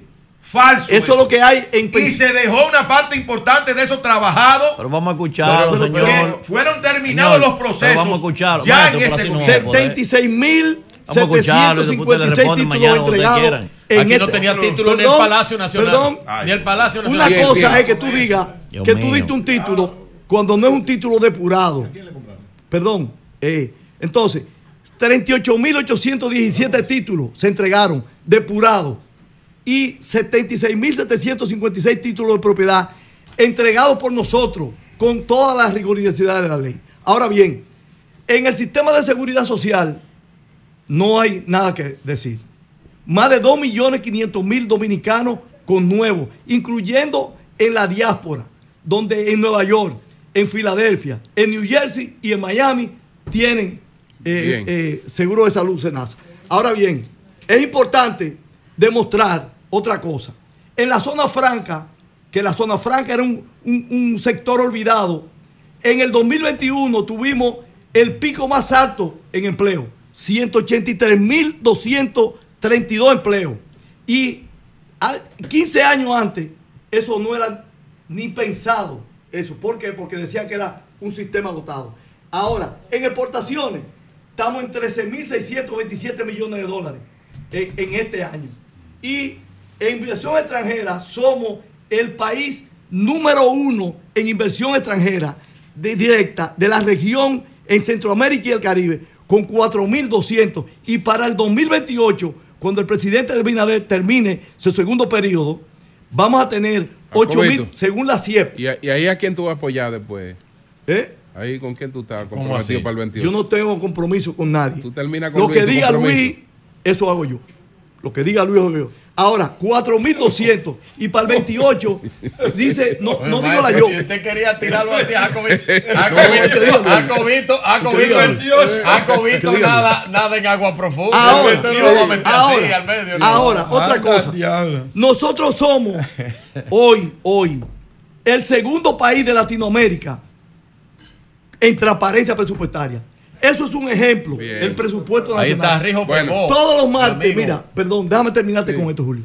La estrella. El que quiera saber cuánto ingresan al país eh, de, de- de los organismos estatales, Dirección General de Impuestos Internos, de la aduana, de tesorería, todo lo que se eh, ingresa aquí y en qué se gasta, nada más hay que entrar a la página del, pre- del presupuesto nacional. El presupuesto es el instrumento de desarrollo del país. Y ese presupuesto se manejó muy mal anteriormente, porque se hacía un presupuesto eh, complementario que era ilegal. Y yo quiero que tú sepas que aquí tengo yo una curva de todas las deudas eh, administrativas ilegales que se hicieron en este país.